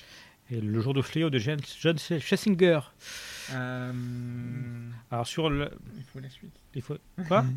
Les nains aussi ont commencé petits de Werner Herzog. et If de Lindsay Anderson. Et enfin, Pasqualino de, De Lina Wertmüller. Voilà, donc euh, voilà. Autre carte blanche attendue, celle de Pierre Bordage. Pierre Bordage. Qu'ils auraient dû appeler Allah. Ah, L'abordage. ah là là là. Ah là là, là, pourquoi j'y ai pas pensé? Merde. Euh, donc euh, grand résa- grand grand auteur de science-fiction, parce que on, Français, monsieur. français, pa- parce qu'on sort aussi un petit peu des trucs, des, des, des carcans du cinéma. Donc, Donc, il n'y a euh, pas de cloison en fait à l'étrange.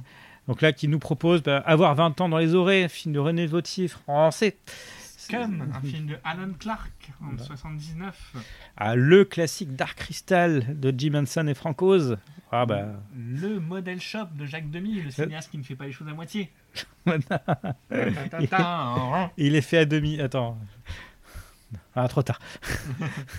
mais mais préviens-moi quand je fais quoi, quand tu vas faire des blagues. Euh, ah, et puis surtout, touche pas la femme blanche de Marco Ferreri, où on peut voir les, les- les halles en travaux. Voilà, autre, euh, donc un petit. Alors, Euh, Et puis c'est aussi des thématiques. voilà, euh, où ils Des prennent. focus sur des réalisateurs. euh, En, en général, des réalisateurs pas très connus. euh, Voilà, donc là cette année, on a Atsushi Yamatoya, l'extravagant, donc un réalisateur japonais, dont ils, prend- dont ils vont projeter quatre films Saison de trahison, The Pistol That Fruited Hair, Une poupée gonflable dans le désert et Le piège de la luxure. Donc là, on est plutôt dans des registres euh, films policiers, euh, de- et puis euh, matinée un peu de Pink pour certains. ouais, un, peu- un peu d'érotisme. Il y a un focus sur Fred qui est- réalisateur de films gay. érotiques. Pas uniquement. pas uniquement Non, Sex Ah. Garage par exemple n'est pas gay. Ah, ah, ah, ah, ah, euh, euh, parce qu'il y a beaucoup de gays dans, dans, dans Oui. sa filmographie, donc c'est pour ça que je. D'accord, ok. Donc il y a, euh, donc il propose Eroticus History of the Gay Movie où là où il apparaît. Elle est Pleasant Self, Sex Tool. Voilà, donc euh, bah, des films X euh, qui, qui peuvent vous intéresser, même si moi je les ai pas mis dans mes sélections. Sinon, il y a une petite fo- un petit focus en trois films sur de Yozu Kawashima. Yuzo Kawashima. Yuzo Ah ouais, c'est Yuzo. De ce que j'ai faim aussi. c'est pour ça. Euh, Avec les femmes naissent deux fois, la bête élégante et le temple des oies sauvages. Donc là, on Ouais. est plutôt dans des films dramatiques. ouais. Ensuite, il y a un- une séance autour de minuit sur les 20 ans de, de cette maison de production de court-métrage par euh, Ni- Ni- Nicolas Schmerkin. Et ah, le- Ah. un des incontournables de chaque Ah, année. ah, c'est là, c'est là, c'est la séquence, la séquence obligatoire, la séance obligatoire, qui est la séance Retour de flamme, Retour de flamme, donc c'est un très vieux film du patrimoine, qui- est en général restaurée. voilà, et qui est accompagné, euh, alors à part une fois, Oui. parce qu'il y avait eu un travail musical fait, euh, c'était sur euh, mince le film de Marcel L'Herbier. Oui. non, c'est pas. ça va me revenir. Oui, C'est pas la Talente, c'est. euh, les quelque chose. ah, les démoniaques, les maléfiques. euh, Non, c'est avec une femme, c'est sur une femme, c'est son.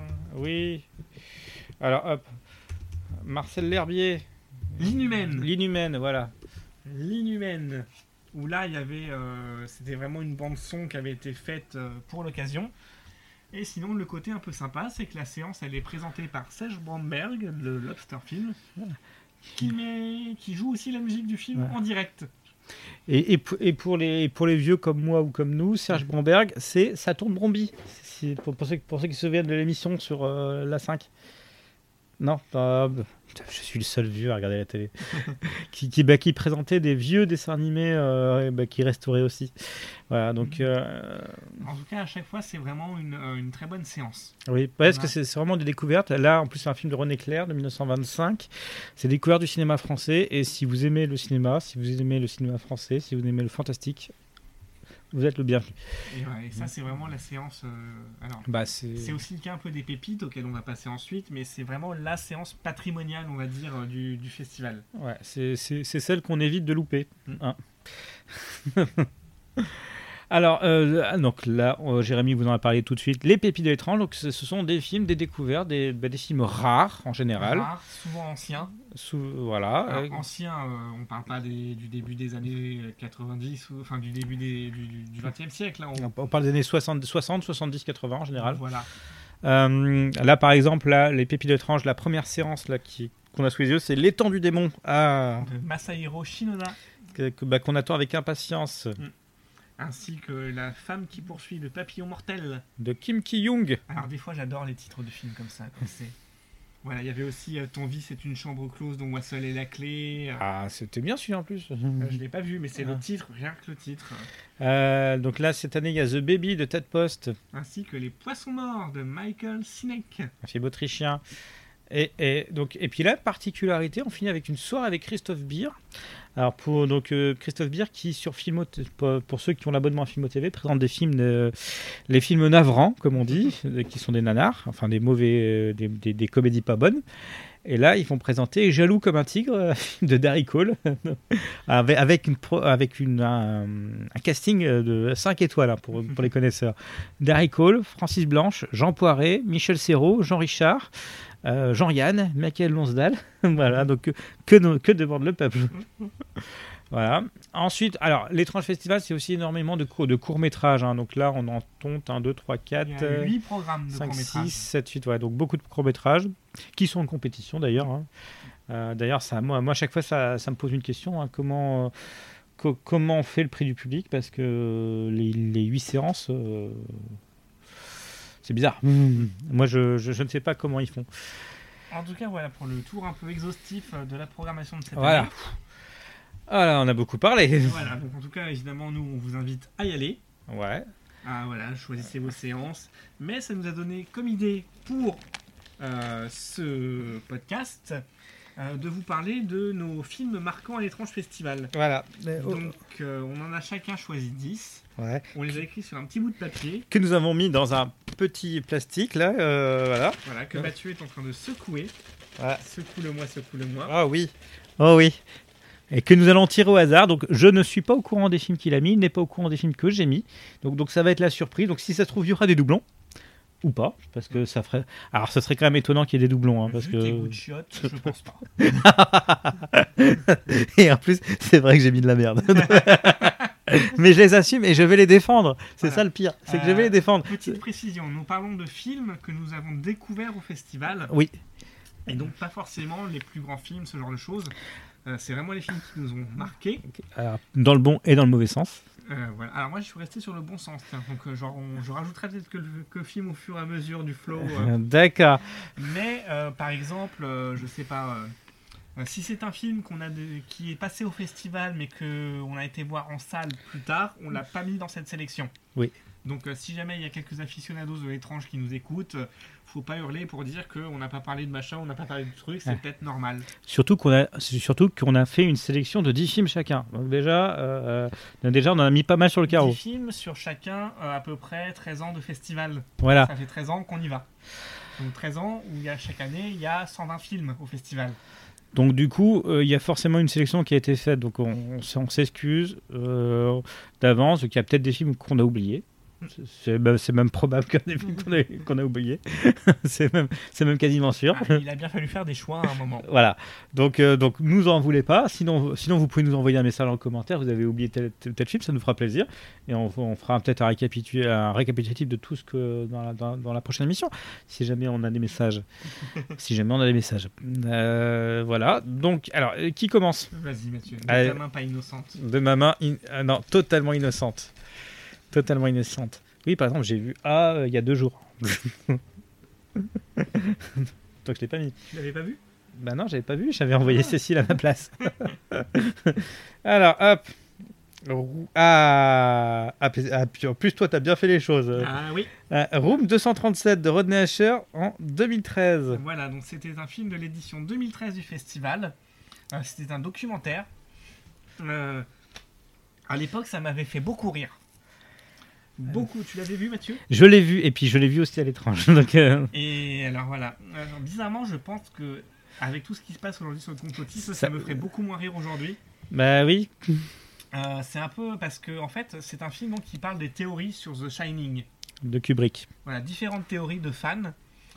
Et euh, il faut savoir que euh, ben, dans, le, dans le livret, il présentait ça de manière un peu sérieuse. Oui. Et surtout, c'est Gaspard Noé qui est venu présenter le film. Et Gaspard Noé a dit, euh, en mode vraiment très sérieux, très premier degré, il était là, oui, et puis quand on voit ce film, ça confirme bien quand même euh, qu'on nous cache des choses. Euh, on le voit bien, c'est pareil avec les, les- en mode, j'ai vu des vidéos sur le 11 septembre sur YouTube. Donc, un propos un peu borderline, où on se dit, on va voir quand même un film qui va envoyer du lourd. Et puis là, le film démarre, et en fait, les théories présentées par le film sont juste ultra ridicules. Ah bah c'est what the fuck. C'est complètement what the fuck. Et donc, du coup, c'est méga drôle. Et il y a ce décalage entre euh, Noé et sa logique un peu complotiste, euh, qui avait l'air de dire qu'il fallait y croire. Et le film nous parle de choses. Par exemple, il y a un passage dans The Shining euh, quand il va faire son entretien. Donc, Oui. The Shining, film de Stanley Kubrick, Oui. Avec Jack Nicholson qui vient avec sa famille pour faire le, le gardien d'un hôtel pendant l'hiver. Oui. Donc euh, seul avec sa femme et son fils dans l'hôtel, euh, route inaccessible, euh, tout ce que vous voulez. Euh, et donc, quand il vient passer, prendre possession des lieux et qu'il rencontre, euh, je crois, le gérant, Mhm. avant que le gérant s'en aille, il y a un passage où donc, ils sont dans un bureau. Sur, la, sur le bureau, il y a une boîte en bois. Et euh, quand il se lève, à un moment, euh, donc le- la personne qui nous dit qu'il y a un, un truc, euh, qui nous dit qu'il y a- une théorie sur le film, met en pause et nous fait remarquer que la boîte en bois tombe directement au niveau de son zizi. Et c'est comme si ça lui fait une érection massive. Et Ouais. à partir de là, et tout ça avec un autre enchaînement de détails qui n'ont absolument aucun sens et avec lequel cette personne construit une théorie complètement farfelue. Bah, c'est surtout qu'il y a plein de théories où il faut passer le film à l'envers en le mettant. euh, Voilà, ou si vous faites pause au bon moment, bah en fait il y a un fondu entre une photo de Jack Nicholson et un arbre. Et si vous faites pause à tel endroit, en fait il y a une branche d'arbre qui est au niveau de la bouche de Jack Nicholson, ça lui fait une moustache hitlérienne. ouais. Que des choses comme ça. Donc, euh, c'était une, une vraie poilade ce rire. bah, en fait, ça montre le problème de vouloir chercher des choses à outrance. À force de chercher, on finit par trouver. Et puis là, ils, là, là, ils ont beaucoup trop cherché. Alors, alors moi, ils, je... ont, ils ont beaucoup trop trouvé aussi. hein. ouais, mais, mais c'est ça. Non, mais à force de chercher, on trouve. On, on trouve forcément. Et puis, euh, on, on Ah bah, c'est comme la personne qui crie la catastrophe pendant 50 ans, il y a forcément au moins une fois où elle va avoir raison.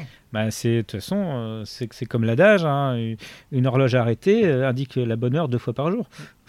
voilà. Et du coup, ça me fait penser à une petite aparté. Je suis très déçu euh, si jamais euh, les gens de chez La Vache Kiri nous écoutent. Je n'ai pas gagné l'apéro watch de La Vache Kiri. Ah. C'était un concours pour gagner une montre qui n'indique qu'une seule heure, 19h, l'heure de l'apéro, qui ne sonne qu'à 19h. Ah. Et j'ai trouvé ça absolument génial. Ah, bah, tu, on- bah, alors, si vous nous écoutez, contactez la, la, la vache qui rit et, di- et di- dites que Jérémy, ici présent, a besoin de sa montre. euh, De, mon apéro watch, Ouais, La ouais. Vache Kiri. c'est- c'est- Sachant que c'est du parce que euh, l'apéro, c'est pas 19h, hein, c'est à 18h30. 18h. Donc là, je suis faux. Je te mets en. Non, c'est faux, c'est faux. Euh, Donc, voilà. Tout ça pour dire, oui, que ce, ce film, mine de rien, euh, bah, présente comme ça quatre grandes théories, je crois.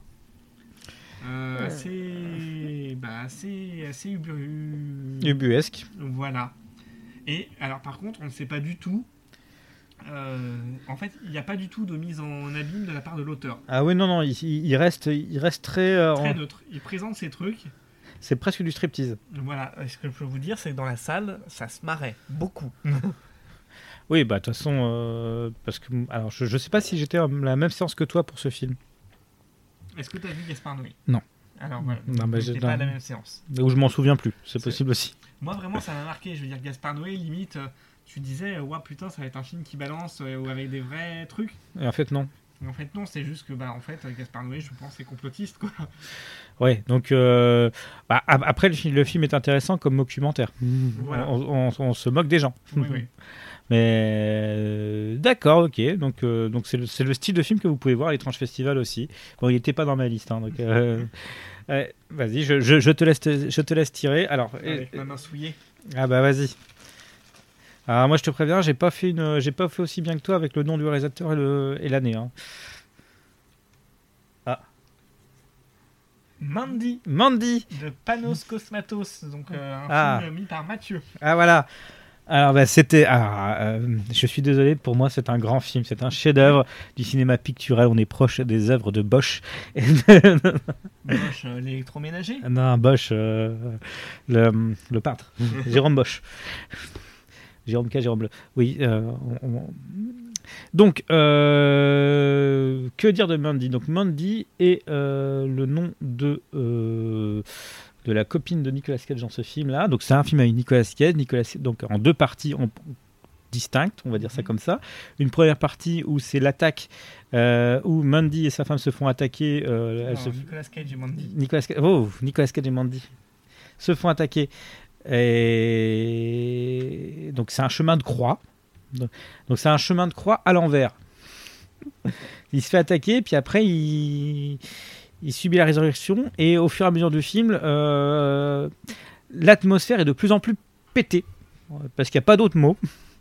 Euh, au fur et à mesure du, du film. euh, alors, Il y a notamment cette mémorable scène de Nicolas Cage en slip ah oui, qui boit de la vodka directement le goulot. aux toilettes aux toilettes et, et puis qui pleure en même temps. et Ah. qui hurle. Ah, c'était beau. Non, non, mais en fait, on- c'est la preuve que Nicolas Cage est un excellent acteur. Il peut faire n'importe quoi, il est bon. Alors Nicolas Cage, donc Red Miller et sa compagne Mandy. Voilà. Ah, Je savais bien que c'était que, que le nom de la compagne. Euh, Euh, non. euh, un film de Panos Cosmatos Oui, qui était passé euh, pour la première fois à l'étrange avec Beyond the Black Rainbow. Que, que je n'ai toujours pas vu. Mm. Donc euh, je ne peux pas. Bah, si t'aimes bien les ambiances euh, atmosphériques années 80 science-fiction, Bah, tout comme Mandy. moi j'avais bien aimé, mais il y a moins de dialogue que Mandy en fait. Ah bah c'est peut-être mieux alors. Parce que c'est vraiment, entre guillemets, euh, Beyond the Black Rainbow. euh, c'est, oui, enfin, on y voit les prémices de Mandy dedans, clairement, en termes d'ambiance, tout ça. Parce que c'est vraiment très envoûtant comme atmosphère. C'est l'histoire en fait d'une sorte de rat de laboratoire qui s'évade et qui est poursuivi par son Mm. geôlier, entre guillemets. D'accord. Non, mais en fait, ce qui se passe avec Mandy, c'est qu'il y a vraiment tout un travail visuel qui est magnifique sur la fin, avec une violence, mais c'est euh, une avec une violence rare. En plus, ça nous présente des personnages euh, de drogués qui insensibles à la douleur due à une drogue, puis petit à petit, on se pose la question si Nicolas Cage n'est pas soumis à ces, mêmes drogues. Je, bah, je crois d'ailleurs qu'il il s'en prend plein à un moment du, du film. D'ailleurs, euh, il s'en fout de toute façon. c'est un super héros, c'est un survivant. C'est le Nicolas Cage est là homme sur Terre qui, euh, dont, auquel plus rien ne peut lui arriver. Il peut perdre un bras, il n'y a pas de problème. Il se fait clouer la main, mais- s'en fout. Il se fait forger une arme pour, bah, pour déchiqueter ses ennemis. On est, on est dans un film d'heroic fantasy, mais à l'époque moderne où, où ce n'est plus des cadassons, mais des motos. Ça, non, c'est vraiment un film qui m'a marqué, qui est vraiment beau et qui, qui mérite sa place. Euh, donc après, bon, êtes-vous her- hermétique au jeu de Nicolas Cage Voilà. Donc je je, je sais pas s'il t'a marqué autant que moi ce film. Ah oui, non, j'avais bien aimé. Effectivement, pour le travail esthétique, euh, voilà, cette partie dont tu parles, c'est euh, Beyond the Black Rainbow de A à Z. Ah oui. Ben, en fait, moi c'est plutôt la deuxième partie du film. Oui. La première partie du film qui est un peu lente avec une, une histoire d'amour qui est pas mièvre. Donc justement, ça, ça donne un petit plus au film. Euh, ça montre vraiment un- une relation de couple saine entre donc euh, lui il est bûcheron, elle est dessinatrice de, de- bah oui il est bûcheron. Ah, Nicolas Cage. non, mais entre ça et éleveur de lama dans euh, Color of the...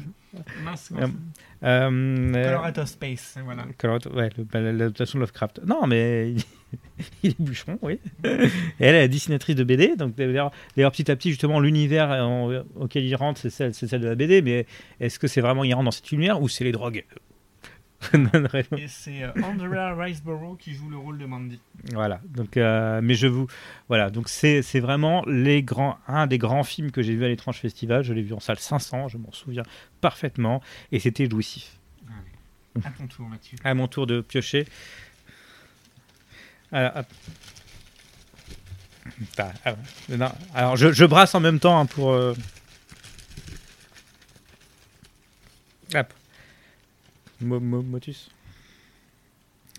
Ah, bah c'est encore un film à moi. Touriste Ah. Ah, j'ai bien fait de pas le mettre celui-là. Un touriste de Ben Wade Whitley avec euh, Steve Oram. Steve Oram.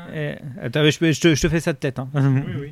Steve, Steve Oram que alors Touriste c'est une comédie euh, sur une femme euh, qui part avec son petit ami en camping-car visiter de la l'Angleterre Et c'est donc euh, petit à petit euh, la relation devient euh, un peu bizarre entre les deux surtout que lui a tendance à ne pas supporter les incivilités et à tuer qui l'en- Voilà. les, les gens qui l'entourent Bah, ça devient un vrai road trip meurtrier en fait. voilà Ju- ju- ju- jusqu'à alors est-ce que je peux spoiler ou pas? Vas-y. Ah, parce que ce final est génial. Ah, avec la musique de Frankie Goes to Hollywood. Avec, avec la musique de Frankie Goes to Hollywood, où ils se retrouvent tous les deux euh, face au vide, prêts à sauter, et il y en a un qui le fait, et pas l'autre. voilà. Ça, c'est- en fait, c'est l'histoire d'une femme qui est, euh, entre guillemets, euh, A besoin de s'émanciper de sa mère. voilà, et qui, a besoin, et qui rencontre donc ce monsieur qui lui propose une virée. Tu comprends que c'est la première fois qu'elle part en vacances Ah bah c'est sans sa mère. d'ailleurs la, la question, c'est n'est-ce pas sa première histoire d'amour? Mm. Parce qu'on se pose la question à plusieurs reprises. Et donc, euh, malgré le. Effectivement, il y a ce premier meurtre qui arrive. Et on aurait pu la croire choquée, mais en fait, elle en devient euphorique et a épousé un peu ce mode euh, à- facile entre guillemets. Oui. Euh, où, où plus rien n'a d'importance euh, euh, par rapport aux autres. Mais vra- vraiment, donc on est face à une comédie. Alors c'est pas une comédie grand guignolesque. hein. On, on est on est sur un petit humour british. Bah, C'est vraiment de l'humour noir, quoi. ouais, mais qui, qui est vraiment euh, beau. Alors je sais pas. si- alors pour moi, Ben Whitley, il a, euh, je sais pas s'il a vraiment fait mieux après. Bah, non, c'est ce que j'allais dire en fait. Mhm. euh, ben, J'allais faire un peu l'historique de Ben Whitley au festival. Ouais. Euh, il a débarqué avec euh, Kill List. Qui, bah, était pas mal. Hein, on va pas non plus Ouais, le. Mais, mais voilà, il manque un truc. Ensuite, il y a eu Touriste qui a fait vraiment une Ah. bonne unanimité. Voilà. Ensuite, il, y a eu, il est revenu avec une rétrospective Et A Field in England, son nouveau film. qui, qui, qui était un peu bizarre, mais Qui bon. bah, moi, j'ai bien. aimé- En fait, il a des qualités. Après, c'est juste que c'est un gros trip psychédélique. Oui, il se passe rien. Et suite à ça, en fait, euh, bah, il a continué sa carrière au cinéma et on l'a plus revu à l'étrange. Et c'est vrai que ses films au cinéma ont pas franchement fait parler d'eux. Bah après, j'avais beaucoup aimé High Rise, mais, euh, mais il manque quelque chose quand même. Enfin, il y a, y a- y a un truc qui va pas. C'est pour ça que je peux pas, le- je peux pas le classer comme un mauvais film, mais je peux pas le classer comme un bon film non plus. Euh, High Rise, moi, c'était surtout la, la, la musique d'Abba derrière, euh, qui, l'utilisation de la musique était vraiment très bonne, mais le reste, ça manquait un truc. Là, pour moi, Touriste, c'est vraiment son, son chef-d'œuvre. Oui. Euh, c'est une petite comédie sympathique. On va dire ça comme ça. à toi.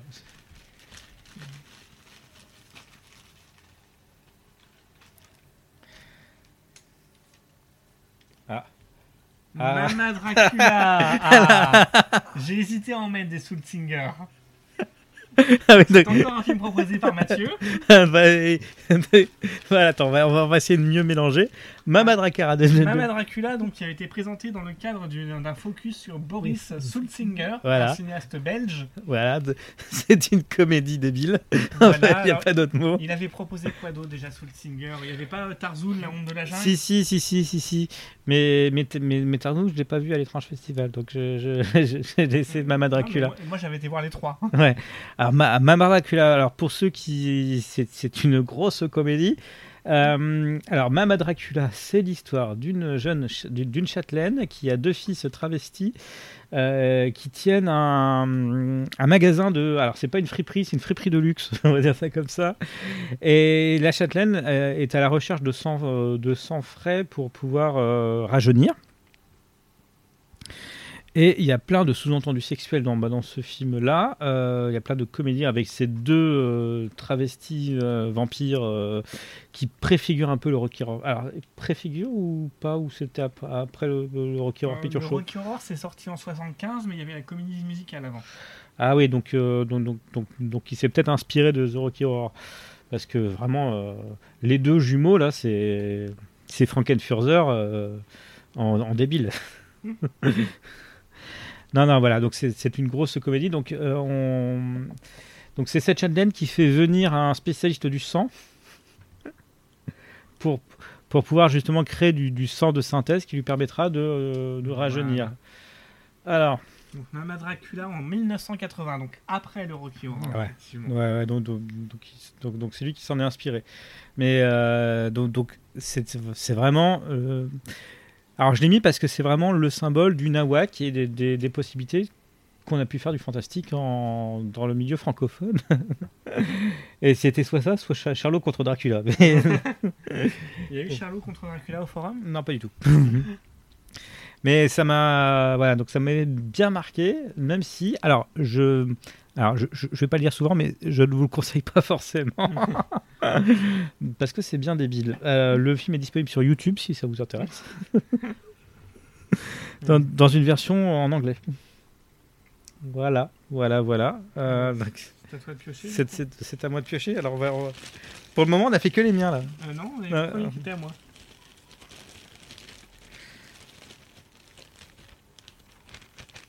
Ah, il y en a qui commencent à. Ah, je t'en remets. Je, je t'en remets parce que ça c'était à moi ça. C'est prêt? Non, c'est à moi. Oh putain. Ah, c'est encore à moi. Vas-y, vas-y. The Lure. The Lure. The Lure. Alors, c'est un film euh, qui vient de- des pays baltes. Euh, C'est un. C'était l'édition 2016, je crois. Tu te souviens? Oui. On était beau. Parce qu'il y a eu deux très bonnes éditions. C'était 2015 quand ils ont revu les catégories de programmation. Et 2016. Et je crois que The Lure, c'était en 2016. Attends, je- Voilà, donc The Lure, c'est une histoire. Alors, pendant que tu cherches le. Donc, c'est l'histoire de deux sirènes. Donc, c'est une comédie musicale euh, noire, euh, fantastique, euh, sur deux sirènes de polonaise. Donc, de Agnieszka Smoczynska. Voilà. Euh, le film avait beaucoup, beaucoup, beaucoup plu. Donc, c'est deux sirènes qui débarquent sur de, en Pologne et qui débarquent, euh, qui se font embaucher dans une boîte de nuit, enfin dans une boîte de striptease. On va dire ça comme ouais, non, une boîte de striptease. Et leur voix envoûtante euh, envoûte les clients. Euh, le seul souci, c'est qu'il y a une des deux qui tombe amoureuse, la pauvre. Ah, Et le problème, donc là, ça reprend vraiment la mythologie de, de la sirène bien, c'est-à-dire que si elle tombe amoureuse, euh, il faut que l'autre, euh, enfin si elle, à un moment, euh, elle est obligée de perdre sa queue, enfin sa queue de poisson pour avoir des jambes, et elle est obligée d'épouser dans, je crois que c'est dans les 24 heures ou dans l'année, non c'est dans les 24 heures, dans les 24 heures, l'homme qu'elle aime Sinon, sinon elle devient écume. Donc euh, c'est typiquement l'histoire de la vraie histoire de la petite sirène. Où à la fin ça se termine mal. Hein le, conte d'Anderson, c'est pas le Disney, hein, ça se termine mal. Si vous êtes une sirène, fuyez. Restez avec vos tons. Euh, non, non, mais c'est une comédie musicale, donc on est très loin du Jacques Demy. Donc après, euh, les chansons sont très très pop polonaise, on va dire ça comme ça. très pop polonaise, très éthérée, très euh, un petit peu entraînante, mais même, mais bon, il y a un peu la barrière de la langue.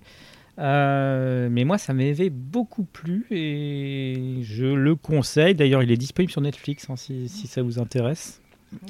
Voilà, donc je te laisse en espérant que. T'es- sûr d'en avoir mis 10 là? Oui, oui. Ah, Ah, enfin. Voilà. Ah, The Invitation de Karine Kusama. Édition 2015. je, ne me sou- je ne me souviens plus de ce film. Alors, euh, moi je me souviens de ce film, j'y étais allé un peu à reculons. Ah. Parce que Karine Kusama, euh, bah, j'étais resté sur Jennifer's Body. Et c'était franchement mauvais. C'est peut-être pour ça que j'y ai pas allé.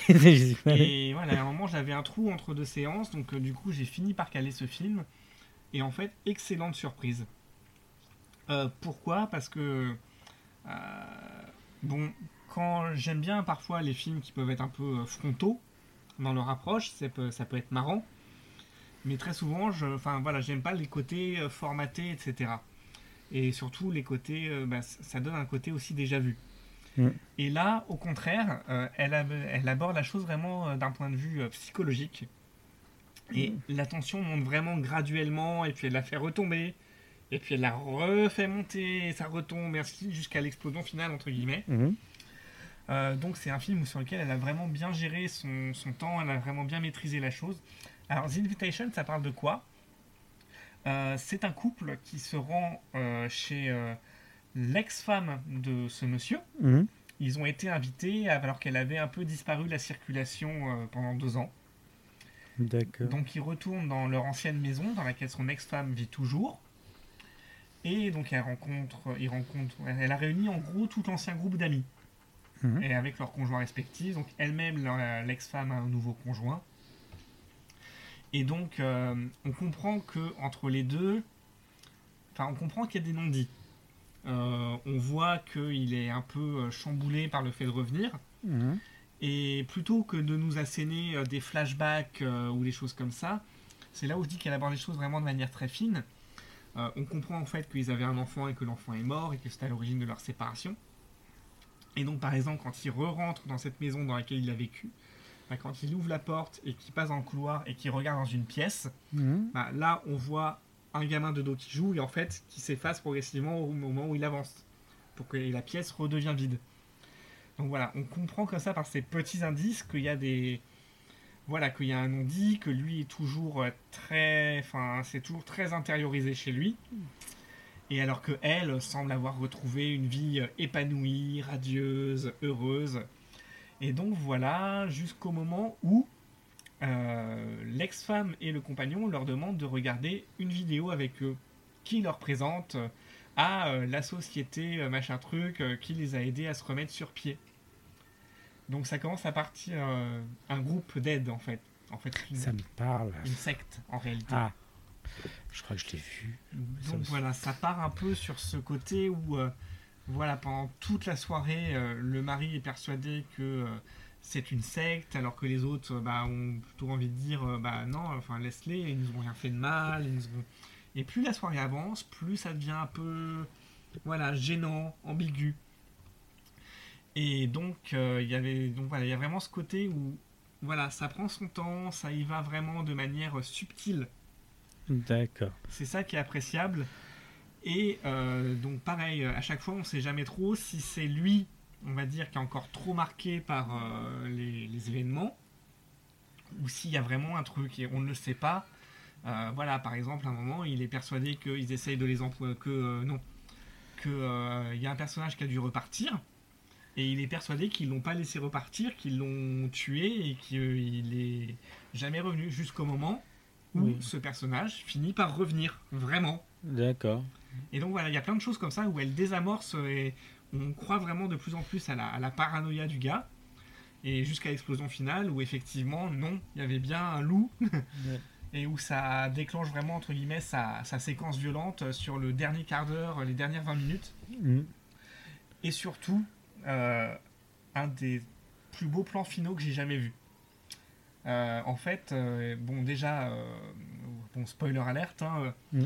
l'ex-femme finit par mourir parce que forcément ça part en jeu de, de chasse à l'homme parce que euh, évidemment le, le gourou de la secte avait prévu qu'il fallait mourir et faire mourir avec soi les gens qu'on aimait pour les sauver. Ouais. Et donc, euh, ça- elle finit par mourir, forcément, parce qu'ils se sont défendus. Et donc, euh, où là, où entre guillemets, elle se remet à, à pleurer, et où il comprend que, bah, en fait, non, euh, c'était elle, ça a été sa manière à elle, euh, entre guillemets, de ne pas assumer euh, tout ce qui s'était passé, la mort de leur enfant, et qu'au final, elle a été très marquée par ça. Mm. Et, comment dire, une des scènes clés, c'est quand justement Eden, l'ex-femme, va allumer une espèce de lanterne rouge dans le jardin. Mm. Et c'est à partir de là où ça commence à déconner. Et un moment, donc ils sont dans le jardin. Le jardin, c'est une villa euh, dans plein Hollywood, sur les collines qui Mm. surplombent la vallée. Et là, euh, donc le personnage principal, joué très bien joué par euh, Logan Marshall Green, et sa compagne, euh, en gros, euh, regarde la, la plaine et se rend compte que toutes les maisons Mm. ont une lanterne rouge allumée et qu'on entend des coups de feu partout, des débuts d'incendie, des choses comme ça. Et donc voilà, ils sont là en train de se regarder, en fait, et ils- comment dire, lui et sa nouvelle compagne se reprennent la main. Mm. Et donc voilà, il y a ce plan sur toutes les lumières rouges partout et ça coupe. D'accord. Donc, Et donc voilà, c'était vraiment en fait. euh, ce film n'est pas sorti en salle. Ah. Ce film n'est même quasiment pas sorti du tout. Et franchement, c'est dommage parce que c'est vraiment, c'était vraiment, euh, Ouais. voilà, conduit de manière subtile, c'était intelligent.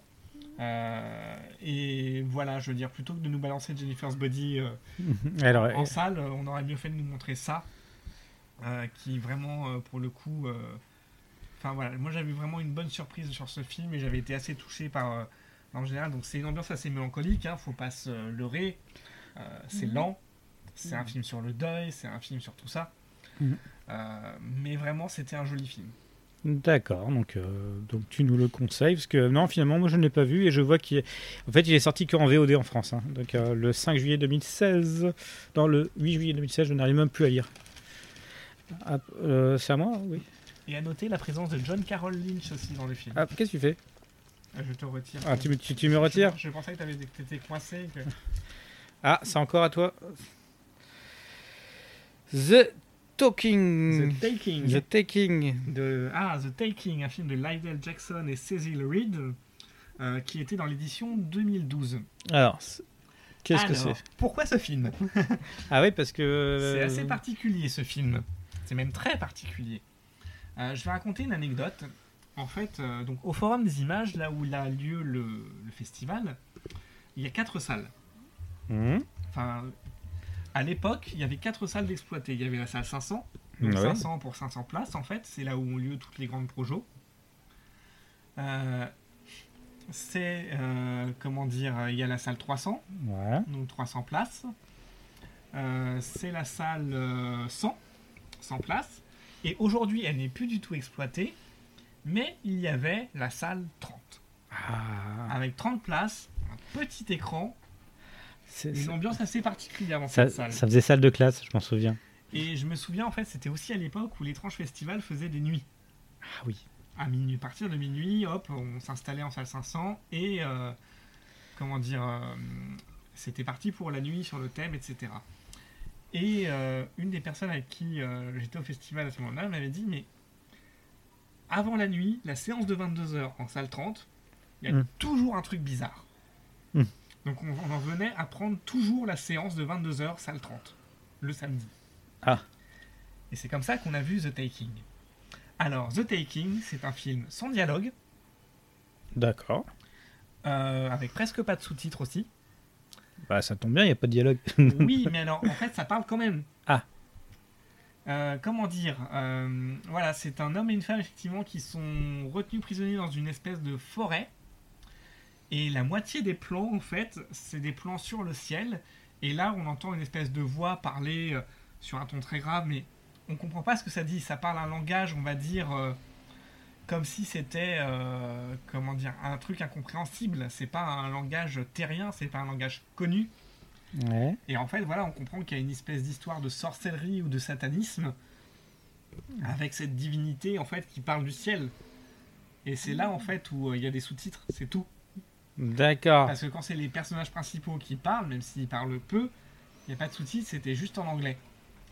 Euh, voilà, on ressort vraiment de ce film en se disant mais what?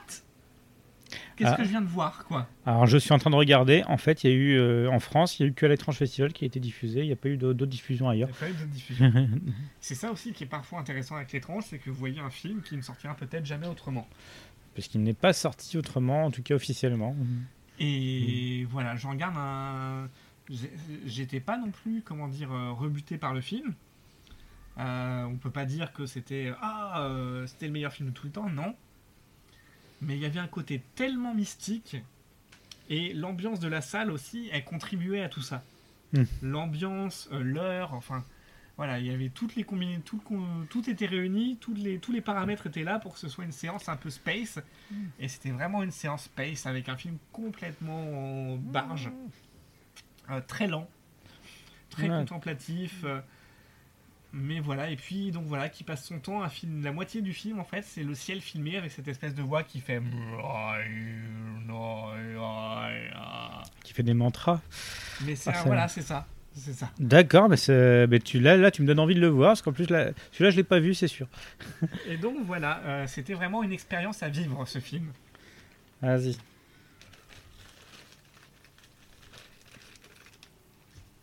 Alors, film suivant, vas-y, je te laisse. Utoya, 22 juillet Oui, Utoya, 22 juillet. Alors, est-ce que ça te parle ou pas 2017. Je sais, je- ça me parle, mais je ne l'ai pas vu. Alors, Utoya, 22 juillet, c'est euh, l'histoire. Alors, hop. donc ça se passe un 22 juillet, il paraît, sur l'île d'Utoya. Euh, pendant ce temps-là, il y a euh, tous les euh, habitants de. Enfin, il y a tous les jeunes Norvégiens qui viennent d'avoir leurs, leurs études, qui passent des vacances là-bas, qui sont regroupés dans un camp de vacances. Et euh, brusquement, il y a un tueur qui arrive et qui va euh, décimer une bonne partie. Donc c'est donc c'est d'après une histoire vraie. Donc c'est d'après euh, la première euh, la première histoire de, de terroristes de masse sur le sol norvégien, sur la petite île d'Utoya.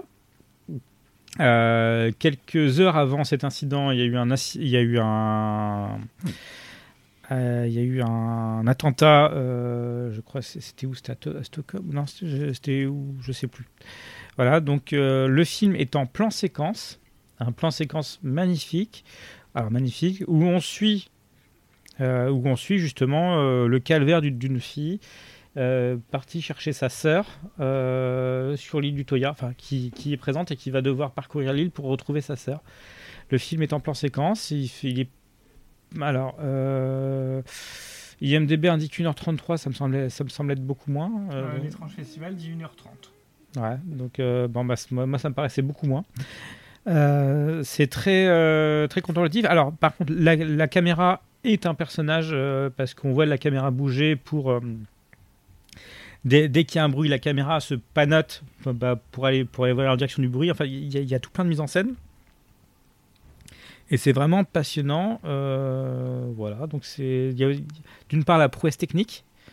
Il y a d'une part euh, les acteurs aussi qui jouent très très bien et qui permettent euh, justement d'y croire euh, dans un rôle en plus très très compliqué parce qu'ils jouent avec leur environnement, ils sont voilà donc c'est un, film qui m'a énormément marqué. Je, je te le conseille si tu peux si tu peux le voir celui-là.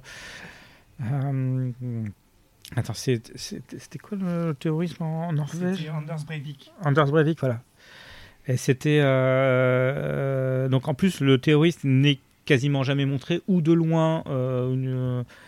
euh, c'est vraiment. Ils sont. les personnages sont chassés, sont. enfin, les personnages sont chassés sans que ça soit trop évident, parce que comme ils sont nombreux sur l'île, euh, le tueur va pas non plus euh, se focaliser sur une personne en particulier. Donc il y a une certaine euh, non-grandiloquence comme l'aurait pu le faire un film américain. voilà, c'est c'est- toute la force du film tient dans le réalisme. Et c'est vraiment, vraiment, vraiment, vraiment un gros coup de cœur que j'ai eu sur, sur cette édition. Non? Oui Non. J'ai pas vu le film. Ah, tu n'as pas vu le film? Oui, c'est vrai. Euh, non, mais ah, là-dessus. tu, tu peux pas m'accompagner là-dessus. Ah, c'est dommage, sur l'île du Toya, où, les gens se baignent alors qu'il fait très très froid.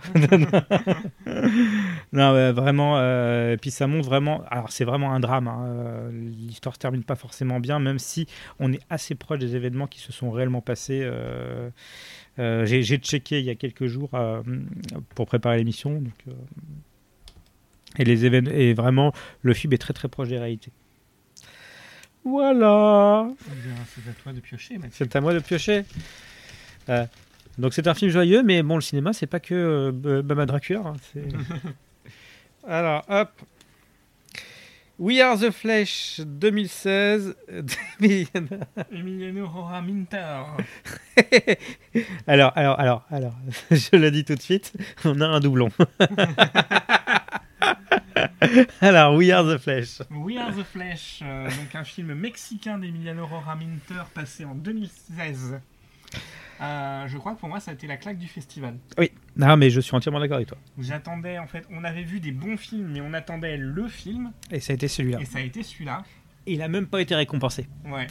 Donc, de quoi ça parle? Euh, Ça parle d'un homme qui est dans un building abandonné, tout seul, qui essaye de survivre avec euh, ce qu'il a autour de lui, et qui se fait sa petite vie tranquille, Dans un monde de papier mâché. ne pas l'oublier. jusqu'à ce que débarque euh, un frère et une sœur, Ah. l'air aussi paumés. Un peu incestueux. Euh, ça va le devenir à cause de lui, Oui. mais Ah. pas au départ. Et donc, à partir de là, c'est voilà, ça va être un espèce de jeu de pouvoir, jeu de massacre euh, qui va se mettre en place parce que bah, lui, au départ, veut pas partager. Mm. Puis finalement, euh, les accepte, mais après, ça part avec des espèces de jeux, effectivement, qui deviennent un peu incestueux. Un peu sexuel aussi. Euh, Bah, c'est le principe de l'incestueux, non? Euh, oui, mais avec le type aussi. Donc, Oui. euh, que si tu rajoutes le type, c'est plus forcément incestueux. Voilà, puis après, d'autres survivants arrivent, et Oui. ça devient une espèce de, de communauté à l'abri et à l'écart de, de tout ce monde. Et puis, et puis il y a surtout ce final. Voilà, qui, Qui- remet absolument tout en cause. En Ah. fait, euh, on va peut-être pas le spoiler celui-là. Euh, non, on va pas le spoiler. Alors, sa- sachez que le film est disponible euh, en Blu-ray, qu'il est dans une très bonne, très bonne qualité. En fait, euh, tout est fait pour nous faire, pour nous dire que euh, ça a été l'apocalypse dehors, en fait, et Ouais. que les gens sont en train de survivre. Voilà, c'est tout ce que je dirais. Voilà. Et, euh, et puis après, il y a le, le plan final. et donc, euh, non, c'est très bien filmé. Bah, un peu comme on parlait avec ce Mandy, il y a ce jeu de couleurs, cette espèce d'envoûtement, un moment d'ambiance euh, qui prend le pas sur tout et où ça devient complètement dingue, ou pareil, où à un moment le. Ah, euh, où ça, où ça devient complètement dingue parce que les, tous- les acteurs sont vraiment au diapason. Mm. Ils se donnent corps et âme, surtout plus corps que âme d'ailleurs. Oui. Euh, dans, dans un univers, euh, bah, quand je dis de papier mâché, c'est littéralement de papier mâché. Oui, parce qu'ils reconstruisent un espèce de cocon à l'intérieur. Enfin, et Euh. d'ailleurs, oui, il y a cette espèce de scène de résurrection aussi. Oui, qui est, bah, qui, est- qui, qui- qui est à voir aussi avec le final. Voilà. Non, non, c'est vraiment très, euh, c'est c'est vraiment très beau, c'est très travaillé. Et, Euh, comment dire Et c'est un de ces films pareil où on se dit, mais what the fuck, quoi. Bah, euh, je sais que beaucoup de personnes n'ont pas aimé, hein, euh, ils, ils ont, ils sont restés hermétiques. Et puis la super prestation de Noé Hernandez, Ah ouais. une espèce de, de personnage un peu tordu. euh. Alors, c'est, en VO, c'est Tenemos la carne. Alors, est-ce qu'il y a une sortie salle en France? Je ne sais pas. Euh, il était au film de festival de Cannes, étrange festival. Est-ce qu'il y a une sortie? Euh, Il est sorti en Allemagne. Non, non, il est... En salle, il- en salle il, est, il est sorti qu'en Allemagne, en Angleterre et aux USA. Sinon, c'est que des festivals. Et voilà. Hmm. Et donc là, ouais, c'est vraiment un film un peu pareil, qui nous prend un peu à rebrousse-poil quand même. Ouais. C'est- Donc, il, faut rentrer dedans en fait. Sinon, c'est, il n'y a pas de, y a pas d'entre deux quoi. Ah, donc il existe une belle édition DVD par Blackout. hein, si, si- pour, pour ceux que ça intéresse, euh, ouais, je, je leur fais un peu de pub. voilà, non, non, mais je, je le conseille euh, vivement, vivement, vivement. Mm. Euh, te- Alors, donc, euh, donc, donc tu peux retomber sur We Are the Flesh, hein, je te préviens. Et donc voilà, c'est aussi ça pour ça aussi qu'il y a ce festival, c'est que voilà, on peut voir des trucs euh, complètement what the fuck Bah, et dont vous n'entendrez plus jamais parler après. Et qu'on ne verra jamais à l'UGC. ah, encore. C'est encore un des miens, tiens. Ah, les trois Superman turcs. Aux Jeux Olympiques. Oh, mais il me dit rien celui-là. Ah, alors celui-là, ben, je crois qu'on ne se connaissait pas à l'époque. Ah, ben je ne l'ai pas vu. Euh, comment dire Les trois Superman turcs aux Jeux Olympiques. Euh, je reprends mon petit calepin. Euh, sachant qu'ils ont plus tard ils ont diffusé un autre 3 Superman turc. hein, Les trois Superman turcs aux Jeux Olympiques. Euh, alors qui est un donc donc c'est un film turc. Voilà. Eh, par contre je suis déçu tu n'as pas mis le nom du réalisateur. Mais non, mais justement, là, je, je suis en train de rechercher dans mon petit... Ah, voilà. C'est un film de Yavuz Yalinkilish de 1984. Alors, comment dire C'était dans le cadre... euh, donc, c'était dans la... c'était en 2012, donc, dans le cadre de la séance, euh, dans la carte blanche à Yann Kounen. Oui. D'accord. Donc, euh, comment dire? Ah, attends c'est pas la séance où il avait annoncé bah, qu'ils allaient avoir des gros problèmes pour des questions de droit? Euh, oui.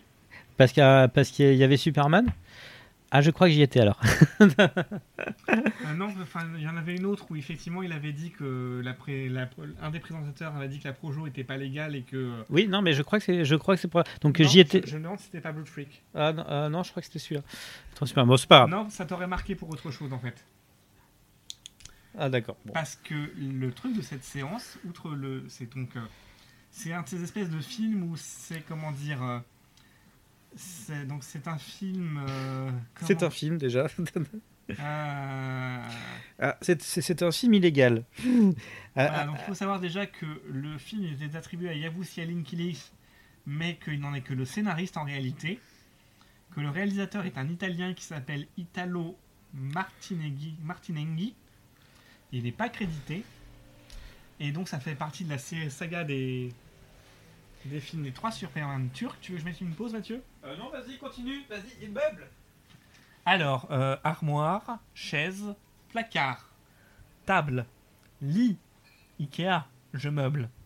Voilà, pardon. Euh, donc euh, voilà, ça fait partie d'une série de films en fait qui a été commencée en 67 euh, et euh, qui a perduré jusqu'en 86 apparemment. Merci. Euh, le truc, c'est que ce film n'était pas sous-titré.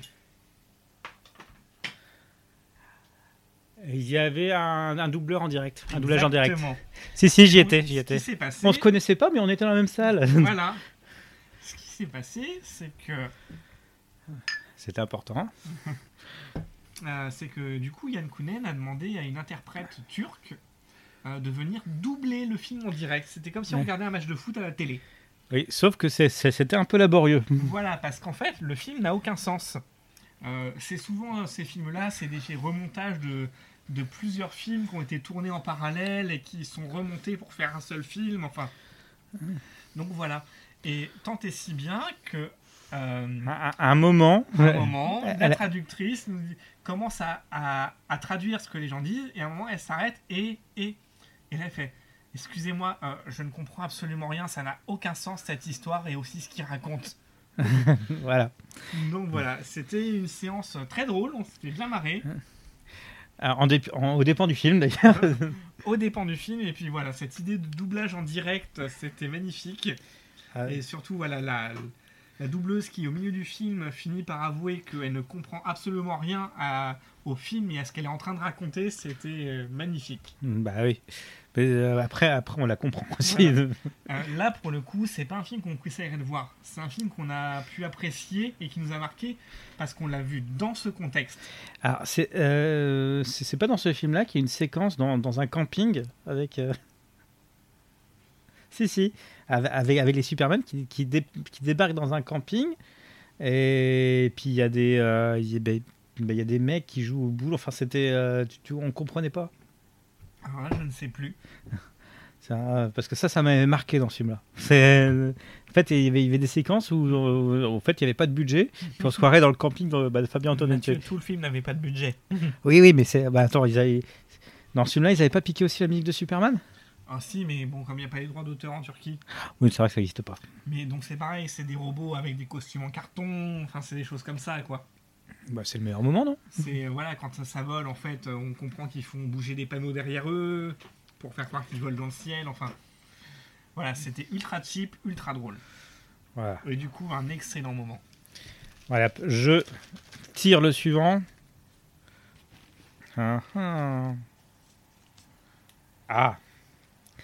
Changement totalement de genre. Ah, La belladone de la tristesse. Oula ah, Ah, Celui-là, je ne pouvais pas le mettre car je ne l'ai pas vu là-bas, j'ai été le voir en salle après. moi je l'ai vu là-bas. Et donc c'était une claque, euh, c'était une claque monumentale. hein. De toute façon, c'est. Alors pour pour vous recaler, la belladone de la tristesse, c'est le troisième volet d'une trilogie de films érotiques euh, initiés par Osamu Tezuka. Ouais, des films animés. Euh, Des films animés, euh, oui, des films animés érotiques. Des films d'animation, oui. Érotiques Oui. Oui, oui. des- Oui, oui, euh, films d'animation érotique, tu, tu, tu, tu m'as perdu pendant un moment. Donc, le- donc les trois films peuvent se voir euh, indépendamment. hein. Euh, Le premier, c'était Les Mille et une Nuits. Le deuxième, Cléopatra. Ouais. Euh, et puis le troisième, la Bella- Belladonna ou la Belladonna de la tristesse, même si euh, à chaque fois que je recherche, ben, maintenant c'est uniquement sous le nom Belladonna, donc qui est, qui est le nom anglais. Euh, voilà, donc c'est l'histoire d'une euh, femme, euh, Jeanne, qui est amoureuse de Jean. ça déjà, ça commence bien. C'est très japonais. tout ça. ouais, c'est très japonais tout ça.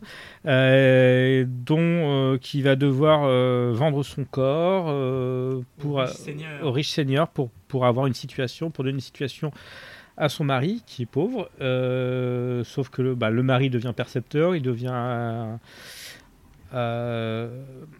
il ne vient plus attiré et euh, donc du coup Belladonna, enfin Jeanne, euh, se met à fréquenter la sorcellerie et retrouve Satan sous la forme, sur la, sous la forme d'une bite. Euh, oui, bah c'est, Satan, c'est, une bite, je suis désolé. Dire que Satan l'habite. Voilà. Euh, qui, donc Satan lui propose un petit marché euh, entre, contre son âme. euh, elle peut vendre contre son âme et son corps. Euh, elle aura tout ce qu'elle voudra. En fait, Voilà. euh, le film Proposition indécente n'a rien inventé. Ah là là, décidément. Euh, donc, donc enfin, vraiment, c'est un visuellement. On, on parle beaucoup de visuel hein, dans ce dans ce podcast, hein, j'ai l'impression, parce que visuellement, c'est très très marquant. Euh, donc, c'est des aplats avec des collages de, de, de dessins, euh, parfois très euh, donc parfois très abstraits. On n'est pas forcément dans le figuratif. on est vraiment sur un travail euh, très très beau, ainsi que sur la musique. On est vraiment sur, on, on- on- ah, on est vraiment sur une œuvre totale, c'est-à-dire visuelle, enfin picturale. on va- Alors arrête de texte. On est plutôt sur des œuvres Elf ou BP. C'est ça. Et so. Pardon. Voilà, donc, euh, donc, euh, je- c'est- compliqué de, bien en parler parce que vraiment, il- on, on est face à un beau film auquel on ne peut pas faire de blagues dessus, malheureusement. Euh, ah bah donc, toi, toi, tu l'as vu après, qu'est-ce que tu en as pensé? Parce que Euh, C'était particulier quand même. ah, moi, j'adore. euh. Ouais, non, mais c'est non, mais c'est particulier, oui, parce que euh, c'est cet effet de à plat. euh, Oui, en voilà. plus, euh, c'est- C'est un style graphique très particulier en fait. En, en plus, la, la caméra panote sur des aplats pour donner un, un effet de mouvement, alors que bon, le mouvement, il n'y en a pas. Tout, tout le film est basé quasiment sur l'histoire et les paroles et les textes, ainsi que sur la musique, qui nous est dictée tout en ayant des images pseudo-érotiques, même si, bon, euh, voilà, c'est. C'est gentillet, on va dire ça comme ça. L'histoire est beaucoup plus violente qu'érotique. Euh, euh, si vous voulez chercher de l'érotisme, allez plutôt regarder la deuxième, le deuxième film des Animérama, euh, Cléopatra. Euh, voilà, mais que je n'ai pas vu à l'étrange festival, donc je ne peux pas en parler. Est-il seulement passé? Est-il seulement passé? Je ne sais pas. je, je, je ne sais pas. Je, bah, bah, sais qu'il y a eu une très bonne édition. euh, C'était qui? Ah, je. Bon, c'est pas grave. Je, il, il existe une édition DVD qui est en France. euh, vous- si, si vous la cherchez, vous la trouverez. Euh, Bah, Ils ont pas fait la trilogie d'ailleurs? Si, si, si, si. ben, moi, j'ai coffré la trilogie avec. euh, mais je sais que le. T'as la Belladone de la Tristesse qui était vendue séparément et les deux autres euh, ensemble. Parce que les deux autres étaient moins connus, donc ils ont, ils ont fait un pack. Euh, puis un gros. Un, un gros coffret. Mais bon. Euh, non, non, c'était très très beau et c'est. Voilà. euh, que dire de plus?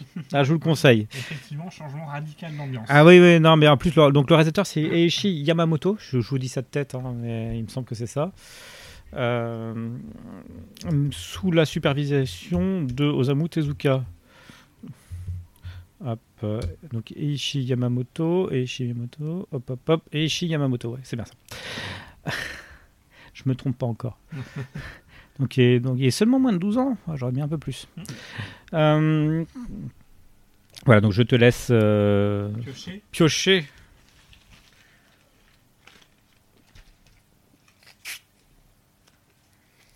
Redline. Ah, mais on- ah, Takeshi Koike.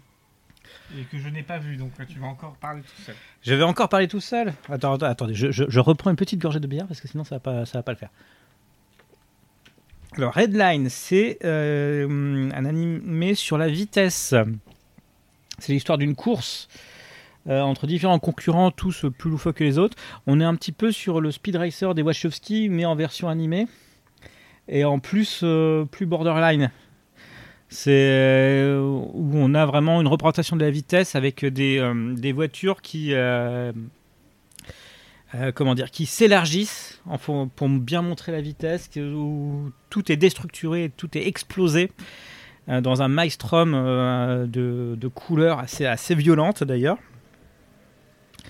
Le, film va très très vite. Comment dire? C'est. euh, J'en perds, mes mots. Euh, tout, le film est totalement déstructuré, il est très très beau, euh, mais par contre il va très très vite. Et pour moi, il est ce que les Wachowski n'ont pas réussi à faire avec Speed Racer, même si Speed Racer, il y a un personnage de singe donc, qui, bah, qui rend le film très bien. Donc, bah, je vous le conseille si vous ne l'avez pas vu. Je sais que je l'ai vu en salle 500 euh, en, début de journée. Je crois que c'est une séance de 14 heures à l'époque où ça existait encore. Euh, Vous n'avez pas dé- dé- déclaré les trucs. Euh, moi, je, je vous le conseille. Je, vous- je le conseille vivement. Euh, de couleurs, euh, beauté, des, beauté des jets, beauté de, la ligne, parce qu'on on est vraiment sur des lignes On est encore sur l'animation d'ailleurs, t'as vu, t'as Oui. t'as noté, hein On parle beaucoup d'animation. Euh, bah, je, je pioche encore ou? Vas-y. Eh ben, c'est moi qui viens de piocher, donc euh, Ah oui. enfin, c'est sûr fini. Ah bon, je. bah, bah, je- Après, après c'est- c'est c'est compliqué de parler de- d'émotion quand bah, bah, devant ce genre de film. Je pensais que ça allait être beaucoup plus simple, honnêtement. Alors je pioche. Alors, je pense que je vais repiocher. We are the flesh. Donc je vais repiocher. Hein, euh. Hop. Et nous parlons de Excision. Ah, Ah, ah, Richard Bates Jr. ah. Alors je, je vais te laisser en parler. Tu ne l'as pas vu? Euh, je ne m'en souviens plus. C'est pas pareil. Donc, euh, Excision de Richard Bates Jr., donc projeté en 2012 à l'étrange festival. Pourquoi ce film? Euh, Parce que pour moi, c'était la découverte déjà de Richard Bates Jr. Alors le rapport avec Norman? Bête. Oh là là. Tu t'y attendais pas celle-là. Donc, euh, Richard Bates Jr. en fait adapte son court métrage, donc du même nom, Excision, et donc nous fait un film en fait, euh, comment dire, qui passe un peu au vitriol euh, la société américaine euh, conservatrice. Euh, voilà, c'est l'histoire en fait euh, d'une euh, jeune fille jouée par Annalyn McCord, Oui. euh, qui entre guillemets fait des rêves, a des rêves un peu bizarres dans lesquels elle découpe les gens, dans lesquels elle, elle fait ce genre de choses, dans lesquels aussi elle a, comment dire, elle a des, elle a des, dans lesquels aussi bah, elle fait l'amour aussi et ça se termine souvent dans le sang, dans ce genre de choses. Elle a des rêves comme ça assez glauques et assez érotiques. Euh, en, en général, quand t'as tes règles, ça finit dans le sang. Enfin bon. Mais donc voilà, c'est vraiment une ado, on va dire, euh, voilà, avec ses pulsions et ses gros boutons, quoi. Et Qui est pas très, euh, comment dire, qui est pas très après, qui est pas très populaire au lycée, etc. Et qui a un rêve qui est de devenir euh, chirurgienne. Euh, sauf qu'elle est vit dans une espèce de foyer très conservateur avec pour maman euh, Phyllis, interprétée par euh, l'ancienne star du X, Tracy Lords Ah là là. et une sœur euh, très malade, en gros gravement malade, qui a un problème respiratoire, qui est constamment sous oxygène et qui du coup monopolise un peu euh, l'attention et l'amour de toute la famille. Sauf euh, et donc euh, elle étant un peu délaissée, bah se, comment dire euh, euh, commence à expérimenter ses pulsions et ses fantasmes dans le réel jusqu'à un comment dire jusqu'à un final absolument euh, glaçant. Et pareil, c'est le genre de final que j'aime bien où il n'y a pas d'épilogue. Il s'est passé le climax Oui. et ça coupe. Point. Il n'y a pas besoin d'en dire plus. D'accord. Donc, euh, que dire si ce n'est. Donc voilà, c'était surtout. euh, comment dire La découverte d'un cinéaste, euh, d'un film, qui pour moi après a confirmé derrière avec Trash Fire. Oui. Qui a été projeté en 2016 à l'étrange festival et qui est un, un phénomène d'humour noir ce truc. Voilà, mais j'ai préféré choisir le premier plutôt que Trash Fire. euh, D'accord. parce que c'est vraiment le premier. C'est le film où on se dit, ah tiens, euh, ouais, je vais suivre un peu euh, Richard Bates Jr. euh. Qui n'a toujours pas de page Wikipédia d'ailleurs. hein. Ah, toujours pas? Toujours pas. Oh là là. Ouais, Non Ah, c'est à faire hein, si, tu- si, si tu veux Et t'y mettre. voilà, Et c'est ce côté un peu aussi, donc effectivement, euh, imaginez si d'un seul coup, euh, derrière la surface lisse d'un épisode de Desperate Housewives, euh, une ado se mettait à, à découper des oiseaux au scalpel et à, à flirter avec le, une ado boutonneuse avec des pulls trop larges. Ah ben le film serait, euh, Housewives serait beaucoup plus intéressant. euh, faut, faut être honnête. Et donc voilà, jusqu'à la, la concrétisation, on va dire, de son rêve de chirurgien, pour ne pas trop en dire, est-ce que je spoil ou pas? Alors je n'ai pas vu le film donc euh, donc je ne peux pas, je, je ne sais pas, je ne sais pas. En gros, euh, sa sœur euh, qui a des problèmes respiratoires qui s'aggravent, Alors, alors moi on me parle de mucoviscidose dans, dans l'oreillette. elle pas ça avec Aurélien Marshall. Mm. Et donc voilà, et oui, donc euh, effectivement, je lis ça dans le résumé, effectivement, euh, elle est tout le temps reprise par sa mère, euh, qui veut qu'elle se comporte bien, mais elle s'en fout et ça ne fait qu'empirer les choses. Et donc voilà, jusqu'à jusqu'à ce final où elle décide d'opérer elle-même sa sœur Ah de sa maladie et de lui retirer ses poumons et lui en greffer d'autres. c'est de l'amour. Elle a fait ça par amour. Et c'est là où paraît cette fameuse scène de fin où du coup euh, la maman débarque dans le garage, voit la sœur avec euh, des poumons, de- ses anciens poumons d'à côté, ses nouveaux poumons dedans, euh, le torse complètement ouvert, euh, et l'autre sœur, euh, les mains complètement ensanglantées avec un scalpel, Ah, et voilà, et se met à, à la fois crier et pleurer, et en même temps prend la fille dans ses bras et cut. oui. Voilà. Il faut pas délaisser les, les enfants. Jamais. Surtout quand ils ont des rêves bizarres. Oh, bah oui, mais ça, tu peux pas le savoir. Alors, je. C'est à toi C'est à moi? Ah non, c'est toi qui Bah, c'est moi qui ai tiré Excision. J'ai bah, j'ai tiré deux fois. titre. Oh, Ah, Lose de Tillman Singer. alors, c'est lequel celui-là? Tu sais, c'est ce fameux film. euh, Non, c'est pas bon. Euh, c'est ce fameux film. un film allemand que peu de monde a aimé. Euh, c'est liste. Tu l'as vu ou pas celui-là? Je ne sais plus. Où en gros, euh, un policier doit intervenir. Ah oui, je l'ai vu. Ah mais non, mais il était bien ce film-là. Oui, mais je sais C'est que celui qui se passe dans une seule pièce Oui. ou avec la avec la fille qui. avec la reconstitution dans la pièce Ouais. du parcours en taxi. euh. Ah non non, il était très très bien. Alors, j'ai rarement vu une ambiance comme ça dans un film. Ah non, c'était ça ça m'a fait penser un peu à hum, à Manderley et Dogville Mm. de mais euh, Avec un peu plus de mobilier oui, avec un peu plus de mobilier. et de décor. Mais euh, non non, mais euh, le, le- le- le jeu des actrices était vraiment bien. Enfin le Ouais, jeu. je veux dire, C'était très bien. Il y avait un vrai travail sur le son et sur l'image avec un espèce de grain. Oui, donc, donc certes, ça se passe dans une seule pièce, mais euh, au moins, euh, il se passe des trucs. Voilà, et donc c'est l'histoire en fait d'une rescapée d'un crash de, de voiture, un taxi plus précisément, qui est conduit au commissariat et on fait venir un, un médecin pour l'hypnotiser et essayer de savoir ce qui s'est vraiment passé. Et il y a une histoire de démon derrière. Voilà, mais il y a une histoire de démon et de possession et donc ça part un peu en vrille, mais pas en vrille en mode euh, ça devient pas gore, ça devient Mhm. pas machin. C'est vraiment un gros travail de son Mhm. surtout. Et parce qu'à un moment on sait plus qui est possédé, qui ne l'est pas. Enfin, Enfin, si, il y a réellement possession. de- Oui. On commence par savoir si. On se pose la question s'il y a réellement possession ou si elle joue. Après, bon, euh, y, il y a quelques indices qui indiquent qu'il y a peut-être quelque chose quand même. Mais euh, non, c'était vraiment un vrai travail. euh, non, bah, non, mais moi, moi il m'avait beaucoup plu. Donc, euh, et donc effectivement celui-là, moi je me souviens d'une série de personnes qui étaient sorties de la salle en, en critiquant ce film. Non, moi, pour le coup c'était un des trucs, c'était un des trucs les plus originaux de, de l'année quoi, dans la sélection de l'année. non, non, euh, excellent choix. Et effectivement, j'aurais pu le mettre celui-là d'ailleurs.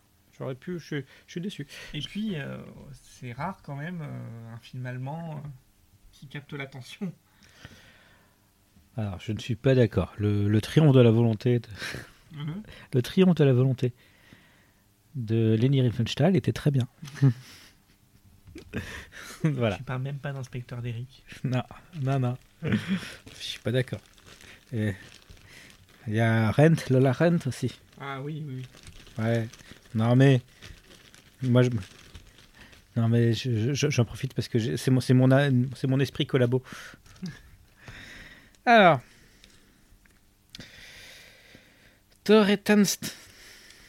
Torrentons. un autre film allemand, tiens. Bah ouais, mais là, mais. L'as-tu vu? L'as-tu vu la Euh, euh, ça, ça me dit rien comme ça. Alors, c'était projeté en- dans la- l'édition 2013 de l'Étrange Festival. C'est un film allemand de. Catherine Geber qui est ressorti en France sous le nom Aux mains des hommes. Ouais. Euh, un nom absolument euh, odieux, nul. Odieux. Voilà, ne serait-ce que Torre, parce que Torre c'est un prénom, donc ne serait-ce que. Et Tanz en allemand c'est danse. Donc ne serait-ce que dire Torre danse, ça aurait été vachement mieux que Aux mains des hommes. Euh, Euh, euh, alors, pourquoi ce film? Bah, je l'ai pas vu. Hein, je... voilà. Euh, Parce qu'il est jusqu'au boutiste. Euh, en fait, c'est l'histoire d'un d'un orphelin euh, qui est dans un groupe de fanatiques religieux. C'est un ado. Mhm. Et il rencontre en fait une famille. Euh, il les rencontre sur une aire d'autoroute. Il les rencontre sur une aire d'autoroute. Et euh, d'ailleurs, et, hum, il n'arrive pas à redémarrer la voiture. Et donc, ils interviennent. Et genre, euh, ils, guéri- ils, entre guillemets, guérissent la voiture par imposition des mains. En mode, tiens, c'est le Seigneur qui va nous transmettre son énergie. Et là, la voiture redémarre. Donc, Le père de famille, il est assez amusé. Enfin, c'est ce qu'on pense au départ. Euh, tant et si bien que euh, il finit par euh, inviter le. Il lui dit bah tiens, on est à tel endroit, euh, viens nous rendre visite. Hmm. Et donc un peu plus tard, euh, Tore euh, bah, se rend chez cette famille euh, qui devient un peu sa famille adoptive. Donc il y a tout le conflit aussi avec euh, son autre communauté. Euh, parce que Taureau, c'est vraiment un extrémiste. Euh, voilà, la religion a dit euh, pas de sexe avant le mariage. Euh, Quand son pote de la communauté euh, voit une fille, euh, il lui fait savoir que non, c'est pas bien, quoi. que c'est pas bien, c'est pas bien, c'est pas bien. Et puis, en fait, ce qui se passe, c'est que le père, euh, bah, c'est un anarchiste euh, sataniste notoire Hmm. et surtout un homme violent. Ah.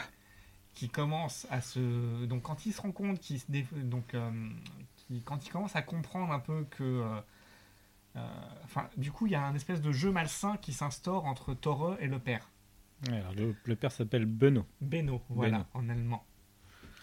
Euh, oui, j'ai fait allemand première langue, Mathieu, Hmm. donc euh, c'est pour ça. J'ai fait allemand deuxième langue. Et donc, euh, en fait, bah, Beno commence à imposer des sortes de supplices à, à qui vont à chaque fois de plus en plus loin. Et en fait, Tore, bah, il accepte, il dit rien. Il dit rien aussi parce que bah, si c'est pas lui qui prend, euh, c'est la fille qui prend. Et il est un Mm. peu amoureux de la fille, en fait. ah. Et pas avant le mariage pourtant. hein. Pas Oui, avant le mariage. Non, mais il est juste amoureux. il- Ah ouais.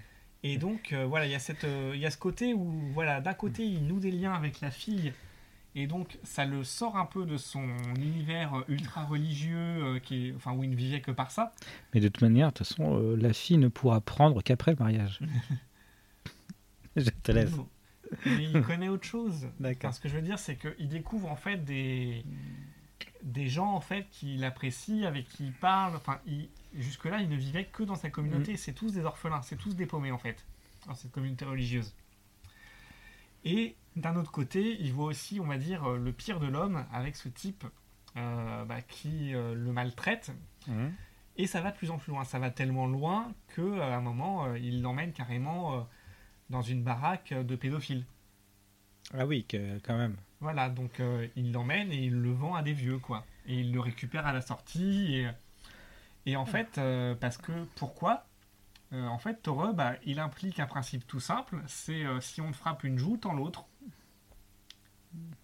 Oui, comme, bah, comme tout bon chrétien. Voilà, et donc il se laisse faire. Et en fait, il y a ce côté. euh, il- ce film, il déjouait un peu les attentes parce qu'on s'attendait à ce que justement, euh, il pète un câble, il prête un shotgun et il aille défoncer tout le monde. Mhm. Et en fait, non, pendant tout le film, il subit. Il subit. Il subit. Et c'est de pire en pire les services qu'on lui inflige. Et en fait, pourquoi il subit? Parce qu'en fait, il est en train de protéger la fille et, que la fille, il l'aide à préparer son évasion. Et donc, jusqu'au moment où euh, il subit des sévices tellement graves que bah, il, en- il meurt. Mm.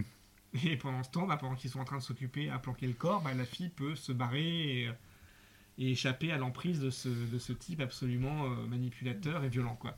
D'accord. Alors pour la, pour la petite histoire, euh, le titre anglais est Nothing Bad Can Happen. Voilà. Ce qui est très logique. Voilà. Non, mais c'est ça. C'est vraiment. euh, ouais. Enfin, oui, ok. Enfin, euh, au départ, il commence par l'humilier, on va dire, verbalement, insulter ses croyances, et puis après, du coup, ça passe au- aux tortures physiques, à ce genre de choses, quoi. D'accord. Et comment dire, c'est pas un film d'horreur. Non, on est, on est plus pro- proche du drame là. On est dans le drame, et en fait, c'est horrifique par, ce, par la situation. Mais pas par la violence graphique ou ce genre de choses. Mais en fait, un, un très bon film. Très bon film. C'est la preuve que les hommes peuvent être horribles entre eux. Et que les Allemands peuvent faire du bon cinéma. Mais les Allemands peuvent faire du bon cinéma. T'as jamais vu Inspecteur d'Eric, toi? Si, mais, mais j'ai vu ta torte. S'il te plaît. C'est à moi? Euh, je crois, euh, ou bah, comme tu veux. hein. Ou c'est moi qui ai pris Torres House Je crois que c'est moi, mais c'est pas grave. hein. De toute façon, c'est pas grave, c'est du hasard.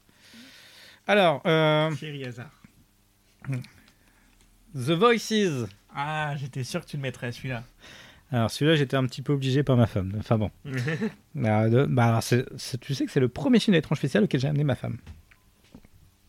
Donc déjà, il y, a une- il y a une certaine importance. Euh, mais The Voices, c'est aussi un très bon film de Marjane Sartrapi.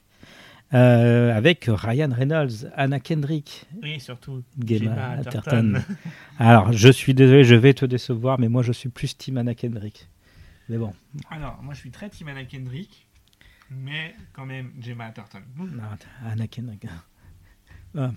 D'ailleurs, on, on- on- va envoyer ce message à Gemma Atherton et Anna Kendrick. On va voir laquelle des deux répond. voilà, non, alors The Voices, euh, donc c'est l'histoire de euh, euh, d'un.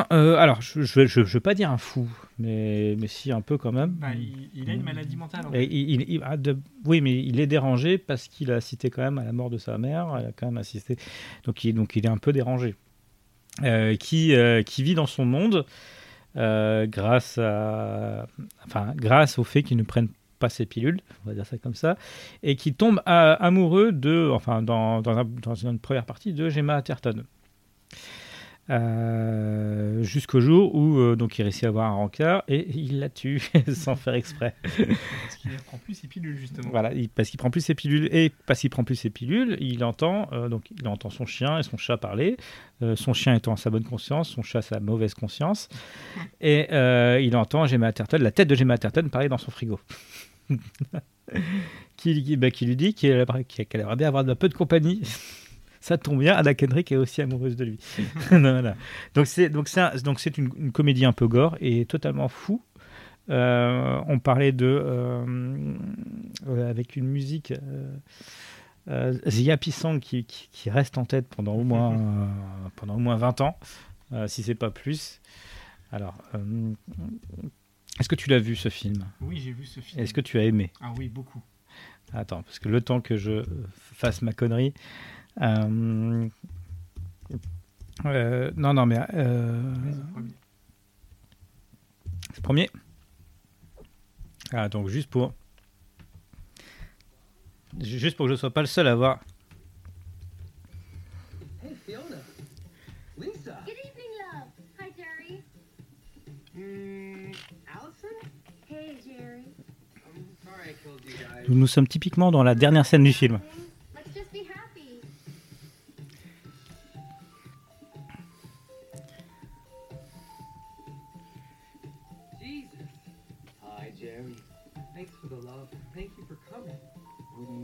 For the world. Are pets gonna be okay? You betcha. Sing a happy song, sing a happy song. Why sing a Sing a happy song. Sing a, sing a happy song. Come on, clap your hands. Sing a happy song. Music's good for your soul.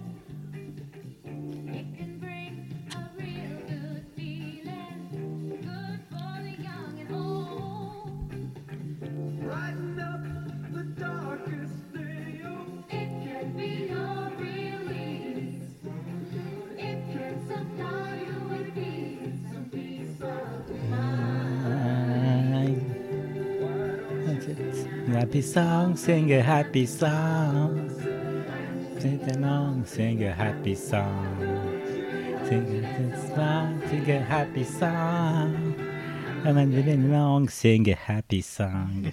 Ouais, je suis obligé de couper, sinon on va avoir des problèmes à un moment. Mais bon, à noter que euh, bah, Anna Kendrick et Gemma Atherton chantent bien. Oui, bah, euh, Anna Kendrick a déjà fait plusieurs rôles musicaux. dans The Hit Girl, Par exemple. Into the Woods. Euh, Gemma a joué avec ce film euh, où elle est directrice de chorale. euh, euh, ça va me revenir. euh, Je vois ce que c'est, mais pareil, j'ai plus le nom, j'ai plus le. Voilà, ça- donc, donc, les deux savent chanter, et les deux euh, chantent réellement d'ailleurs, si, si je me souviens bien. Euh, Ryan Reynolds, je ne sais pas. voilà, je, je, je peux pas dire. Voilà. Donc c'est un film coloré.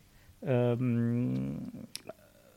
pas tout le temps, mais c'est c'est un film coloré, euh, très très drôle justement avec cette relation de qui est, que le personnage principal entretient avec son chien et son chat. Euh, non, ça m'avait beaucoup plu dans, dans le registre de la comédie un peu foutraque. Donc, euh, je crois que c'est le premier film anglais de Marjane Satrapi. Oui, oui, oui. Je crois. C'était Persepolis et Poulet Euh. Oui, donc euh, que euh, français. D- D'ailleurs, elle devient quoi, Marjane Satrapi on, on se pose des questions comme ça. Elle devient sosie de comment Noémie Lvovsky. Euh, ah bon? Bon, il y a pire. hein. Euh, euh, voilà, donc c'est très très. non. Euh, moi, je vous conseille la filmographie de Marjane Satrapi. Donc, euh, elle a fait quoi? Elle Ah oui, elle a fait Radioactive avec Rosamund Pike. Euh, oui, donc sur, sur la vie de Pierre et Marie Curie que je n'ai pas vu, Moi donc, plus. je ne peux pas, donc je ne peux pas répondre, mais effectivement Persepolis, le le prix. La bande des Yotas, j'avais pas vu non plus, donc c'est pas grave. Euh, moi, je vous le conseille, The Voices, euh, très très bonne, euh, très, très très bonne comédie qui, bah, qui est sortie en salle. hein, par contre, on là, on n'est pas dans les films de, de, de festival totalement inconnus. Oui, oui, celui-là, oui, non, c'est- bah, c'était même l'ouverture, je crois. Oui, c'est un film d'ouverture. Bah, c'est le grand film d'ouverture. Je te laisse. Alors, sélectionner. Alors, je vais tricher un peu parce que je vois nos deux derniers papiers ah. et on va pas. Non, alors, va- on va alors, en parler alors- à la fin. Je vais prendre celui-là. D'accord. Ah, tu, tu, tu, celui-là, tu l'as pour le dernier? Ah, c'est les deux derniers. Voyons. Ah, ah, on oui. va terminer par ça. Ah oui, ah, attends. Ah, bah, c'est bah, c'est le tien. Ah, mais tu sais quoi? Je l'ai vu il y a deux jours. Ah. je l'ai pas vu pour le festival, mais je l'ai vu il y a deux jours. alors, euh, Rind Heart de Cavan de la Cruz, un réalisateur philippin. Un film qui date de 2015, qui a été projeté à l'édition 2015. Ah, dont le titre total est A A Love Story Between a War and a Gangster, je crois. euh, que- que- quelque chose comme ça. Voilà. Euh, donc Reinhardt, euh, c'est alors pareil. Euh, Reinhardt pour moi ça a été la, la découverte d'un nouveau réal. Oui. Euh, ils ont passé Reinhardt en 2015, ils ont repassé un autre film de lui, Ali Pato en 2016, que j'avais aussi beaucoup aimé. Euh, J'aimerais bien en voir plus de lui d'ailleurs. Ah, bah d'ailleurs. Donc. Carne de la Cruz, c'est un réalisateur philippin. Euh, c'est plutôt un staccanoviste de la caméra, genre il a une bonne quarantaine, euh, cinquantaine de, films. Voilà. Euh, Ah, je, suis, mais je, suis, je suis tombé sur un, sur un, sur un truc, c'est la fi- filmographie partielle, et il n'y a même pas Ruin Art, il n'y est même pas. Et non. Donc voilà, il a fait des trucs genre euh, Mundo Manila, euh, Vampire of Crescent City. Euh, ça peut être un réalisateur assez arty, hein, il est un peu en mode guérilla comme réal. Il est du genre à prendre une caméra et à y aller. Ah, mais il n'est pas du genre à, demander d'autorisation de tournage, hein, surtout. Voilà. Voilà. Donc Reinhardt, c'est quoi? Euh, C'est un film quasi entièrement musical, sans dialogue. Mm. Euh, la bande son est excellente d'ailleurs, réalisé par un couple franco-allemand, d'ailleurs. stéréo total. Oui, c'est ça, franco-allemand. Euh, Et donc euh, c'est l'histoire euh, d'un. donc, il parle vraiment de la misère des Philippines. oui, bah, ça se passe dans, dans les ghettos et dans les Dans les bidonvilles. hein. ghettos, dans les bidonvilles. Alipato, c'est pareil. Alipato, ça suivait un groupe d'enfants euh, désœuvrés, sans parents, sans rien, et qui donc euh, bah, faisaient les gangsters pour survivre. Même si après on les voit plus âgés. Donc, grosso modo, ça se passe dans un gang. Il y a un peu le, le tueur, l'homme à tout faire, qui était joué par. Euh, Ah, comment Celui qui a fait Ichi the Killer. Celui qui a fait Ichi- Ah, euh... Celui qui a joué Ichi the Killer. Oula, faut pas, me, faut, faut pas me demander le nom. Alors, hop. 2015, je vais retrouver ça. Euh, Ta- euh, Tadanobu Osano. C'est ça. Voilà. Et qui euh, tombe amoureux, entre guillemets, euh, comment dire, de la copine du patron, mais qui sert aussi de prostituée euh, Natalia Acevedo, qui est mexicaine, d'ailleurs. qui est mexicaine. Et, pour... Actrice mexicaine, ouais. Oui, oui, bah, en fait, le, bah, tout, le film est international. hein. Il n'y a pas de. Il n'y a, pas que des acteurs philippins. Donc, te- Voilà. Alors, le titre euh, complet, c'est Reinhardt, Another Love Story Between a Criminal and a Whore. And a whore. Whore. Oh. Donc, euh, voilà, un film entièrement musical, c'est vraiment presque un exercice de style. Et donc, euh, on suit un peu les, les déambulations de ces deux personnages euh, et hum, qui vont devoir, au bout d'un moment, finir par échapper à ce monde de violence. Et non, c'était vraiment la découverte d'un réalisateur, c'était un style particulier. Pareil, c'était un film qui se dénotait vraiment euh, du reste de la sélection. euh. C'est- bah, C'était. euh, c'est- c'est c'est surtout que le film, euh, il y a une certaine violence. C'est un film punk. Mm. C'est vraiment, euh, c'est vraiment un film punk tourné à l'arrache. entre. D'ailleurs, je suis, je sais même pas s'il y a vraiment des dialogues qui étaient écrits. parce que comme tu le dis, Il, y a, il y a assez peu de dialogues et quand il y en a, on les, on les entend à peine. Bah, parce qu'ils sont pas nécessaires. Euh, Il il y a toute cette séquence au début du film où il y a le parrain qui se réveille su- sur une scène totalement ivre pour aller, euh, pour aller cuver ailleurs. Euh, on suit dans un plan séquence le, le, personnage et en fait il se, se passe que ça mais c'est rythmé par la musique c'est rythmé par, le, par les gens qui dansent autour Euh, on, est face à une, presque à une chorégraphie Enfin, c'est plus un, c'est une chorégraphie ça c'est les interprètes dansent dansent la vie Tiens, je- on va regarder ça Euh, et c'est donc c'est disponible maintenant en Blu-ray et DVD. Euh, édité par Blackout d'ailleurs Oui. dans, dans, dans la même collection que We Are the Flesh Oui. d'ailleurs Et alors il y a eu ça, il y a aussi eu un coffret Cavn de la Cruz, donc Cavn K-H-A-V-N, euh, sur, euh, avec 5 de ses films dans le coffret, dont Ali Pato. ah. Ah, ça je n'étais pas au courant Et oui, parce que Ali Pato c'est quand même très bien aussi. voilà Donc on arrive à la fin de nos petits billets. alors, Avec, alors, euh, le tien ou le mien? N'importe. J'hésite, j'hésite, j'hésite. Alors, il, en- il en reste que deux. Il en reste que deux, et en fait, on a tous les deux choisi euh, une des figures emblématiques du festival dont on vous a parlé tout à l'heure, Voilà. mais pas le même film. Ah oui.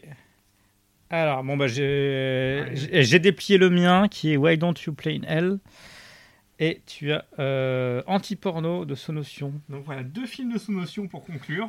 Ah oui, ben, c'est le hasard. Euh, bah, je te laisse parler d'anti-porno. Ah. c'est- Alors, anti-porno, sachant que j'ai acheté, il, m'attend le, bah, le coffret, euh, bah, le Blu-ray. euh, Le coffret Nikatsu. ah, le, le- bah, le coffret Nikatsu. Donc, Ah non, le coffret. Pink, Pink. Voilà. Donc, euh, je te laisse parler d'anti-porno, puis on va finir avec euh, ouais, dans ton. Qu'est-ce que tu en penses? Bah, Anti-porno, euh, ça dure une heure et quart, mais purée, quelle heure et quart, quoi. Ah, Sonotion, franchement, il est capable de vous prendre d'un bout à l'autre du film sans vous lâcher. Et alors moi, il y a un truc qui m'avait marqué à l'époque, c'était que j'ai vu Anti-Porno la même année que le Ghostbusters refait avec Kristen Wiig et euh, comment euh, mince. ouais. Ah, c'est pour ça que tu me l'as en dernier en fait. Vas-y.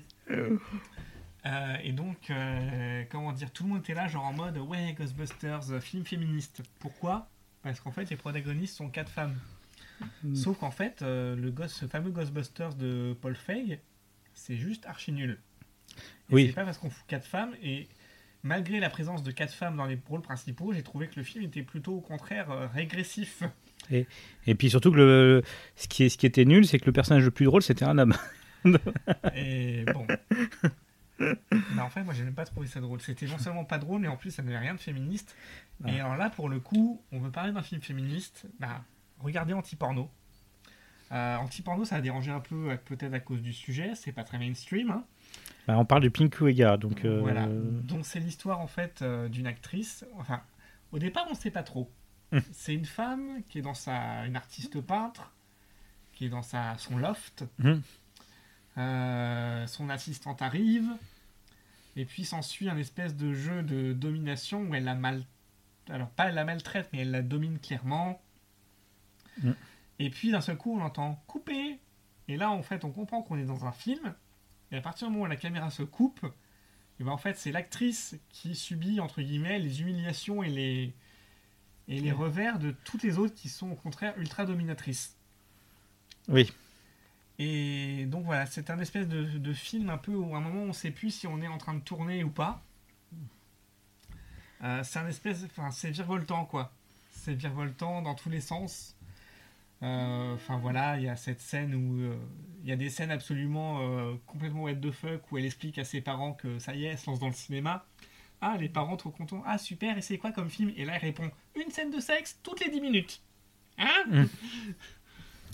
Bah, c'est du, c'est du oui. Alors, il faut savoir que ce film a été fait, en fait, euh, la Nikatsu, le studio Nikatsu dans les années 70 a connu succès avec ce qu'on appelle les romans porno. Le Pinku Ega. Contrairement à ce que le nom euh, laisse entendre, ce ne sont non pas des films pornographiques, mais Mais- des films érotiques, euh, même s'il y a de la nudité frontale, en tout cas chez la femme, jamais chez l'homme. Oui. Voilà, donc ça, euh, Ouais. c'était une époque encore inégalitaire à ce niveau-là. C'est ça. Donc, ce qu'il ce faut savoir, c'est que ces films-là, justement. Ils ont fait le succès de leurs films et c'est toujours des films entre guillemets, c'est pas des films érotiques en mode oh bonjour, je suis venu réparer la photocopieuse. non, il y a- il y, a une. toujours une histoire. Il y a toujours une histoire, un contexte social. Euh, on n'est pas face à des films euh, tournés à la va-vite, euh, Voilà, avait, bah, comme on a pu l'avoir en Europe. et voilà, il y avait des vrais scénarios, des vraies histoires, et donc toutes les scènes érotiques s'insèrent vraiment dans un contexte et dans une histoire. Mm. Et donc, ils, bon, suite à ça, ensuite, le studio a connu pas mal de difficultés financières. hein. L'âge d'or, c'est un peu terminé. Et puis en 2016, ils ont proposé à des. Après être revenus un peu sur le devant de la scène en faisant d'autres films, Mm. euh, pas érotiques, hein, en refaisant des films euh, grand public, euh, des choses comme ça, Mm. ils ont proposé à, je crois, 10 réalisateurs euh, modernes japonais De réaliser une, bah, des, bah, des films pour voilà, de, Très rendre- défini. de réaliser des films dans l'esprit Pinku Eiga. Et Sonotion, comme d'habitude, il n'a pas réalisé un film érotique. Et bon, c'est un peu teinté d'érotisme, Ah mais c'est pas un film érotique. Mm. Comparé à Wet Woman in the Wind, c'est pas un film érotique. Oui, oui, oui, oui. Tu, faut, faut comparer ce qu'il groupe. Oui. Et donc, euh, comme d'habitude, euh, on lui file un film de commande. Et il fait autre chose. il fait autre chose avec. Et c'est ce qu'il a fait avec Anti-Porno. Et donc ce film, voilà, en gros, bah, parle du désir féminin, euh, parle vraiment des, de- des règles de société, de leur côté un peu, euh, comment dire, euh, où ça s'enferme, on nous enferme, on nous contraint parce que faut être bien, faut être ceci, faut être cela. Alors que non, en fait, c'est l'histoire d'une lycéenne qui a envie d'explorer un peu sa, sa sexualité, ce genre de choses. Mm. Bon, il y a quand même un truc un peu glauque derrière. Oui, mais le, le fait que ce soit filmé, que. Non, parce qu'il y a cette espèce de film en noir et blanc. euh, Alors, je ne l'ai pas encore vu. Il m'attend là-bas. Ah, tu l'as fait encore. oui, d'accord. Alors, il, il- il- m'attend là-bas sur ma table de chevet, là, avec le, avec le coffret euh, Pinku. Et puis là encore, bah, c'est vraiment un film, on va dire, what the fuck à la ocean. Euh, ce qui est intéressant, en fait, voilà, c'est vraiment tous ces rapports qui d'un seul coup s'inversent entre le face caméra et le hors caméra. Entre le moment où on réalise au bout de 20 minutes qu'on est dans un film Mm. et que ce qu'on a vu à l'écran depuis le début, donc en fait, était complètement bidon.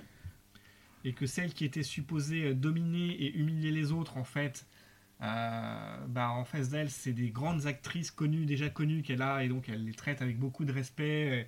Elle est très intimidée, et les autres, en fait, sont des, ont des personnalités abjectes et euh, l'humilient. Et la... Enfin, c'est complètement virevoltant, et le final est là encore what the fuck à souhait. Mm. Enfin, c'est du Sonotion, en fait. Ce que vous voyez au début n'aura rien à voir avec ce que vous voyez à la fin. Euh, Ouais. Il faut voir ce film. C'est. D'accord.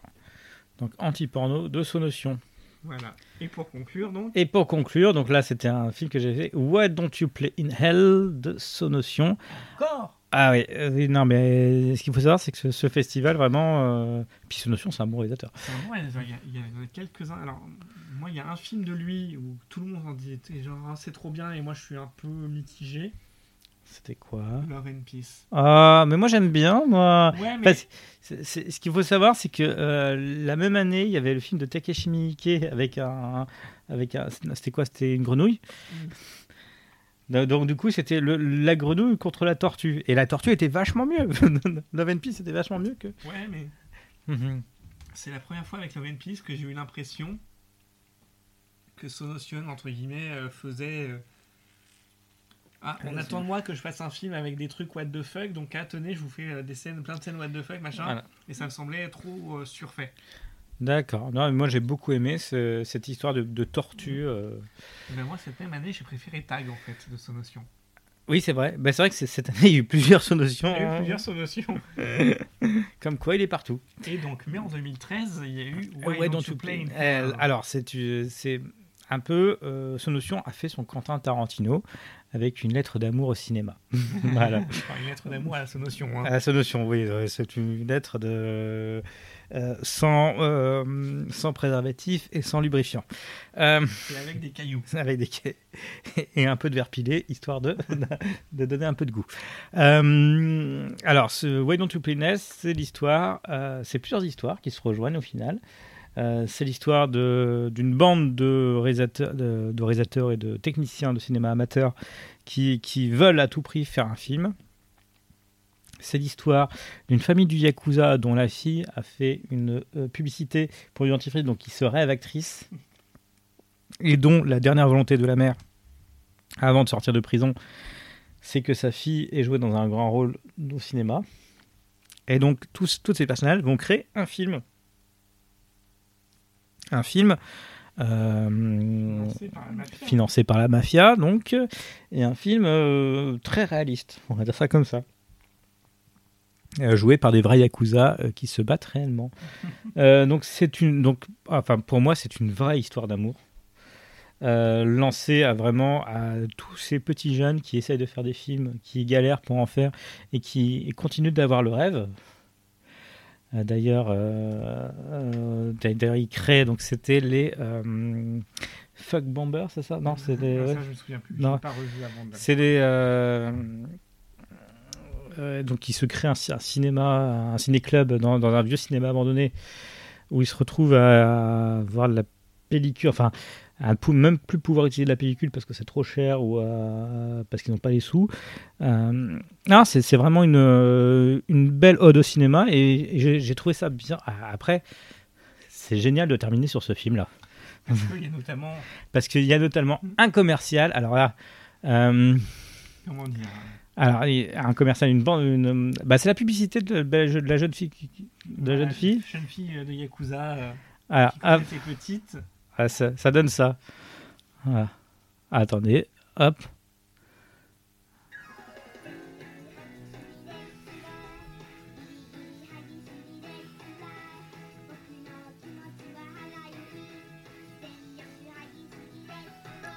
Et là, vous n'avez pas les images.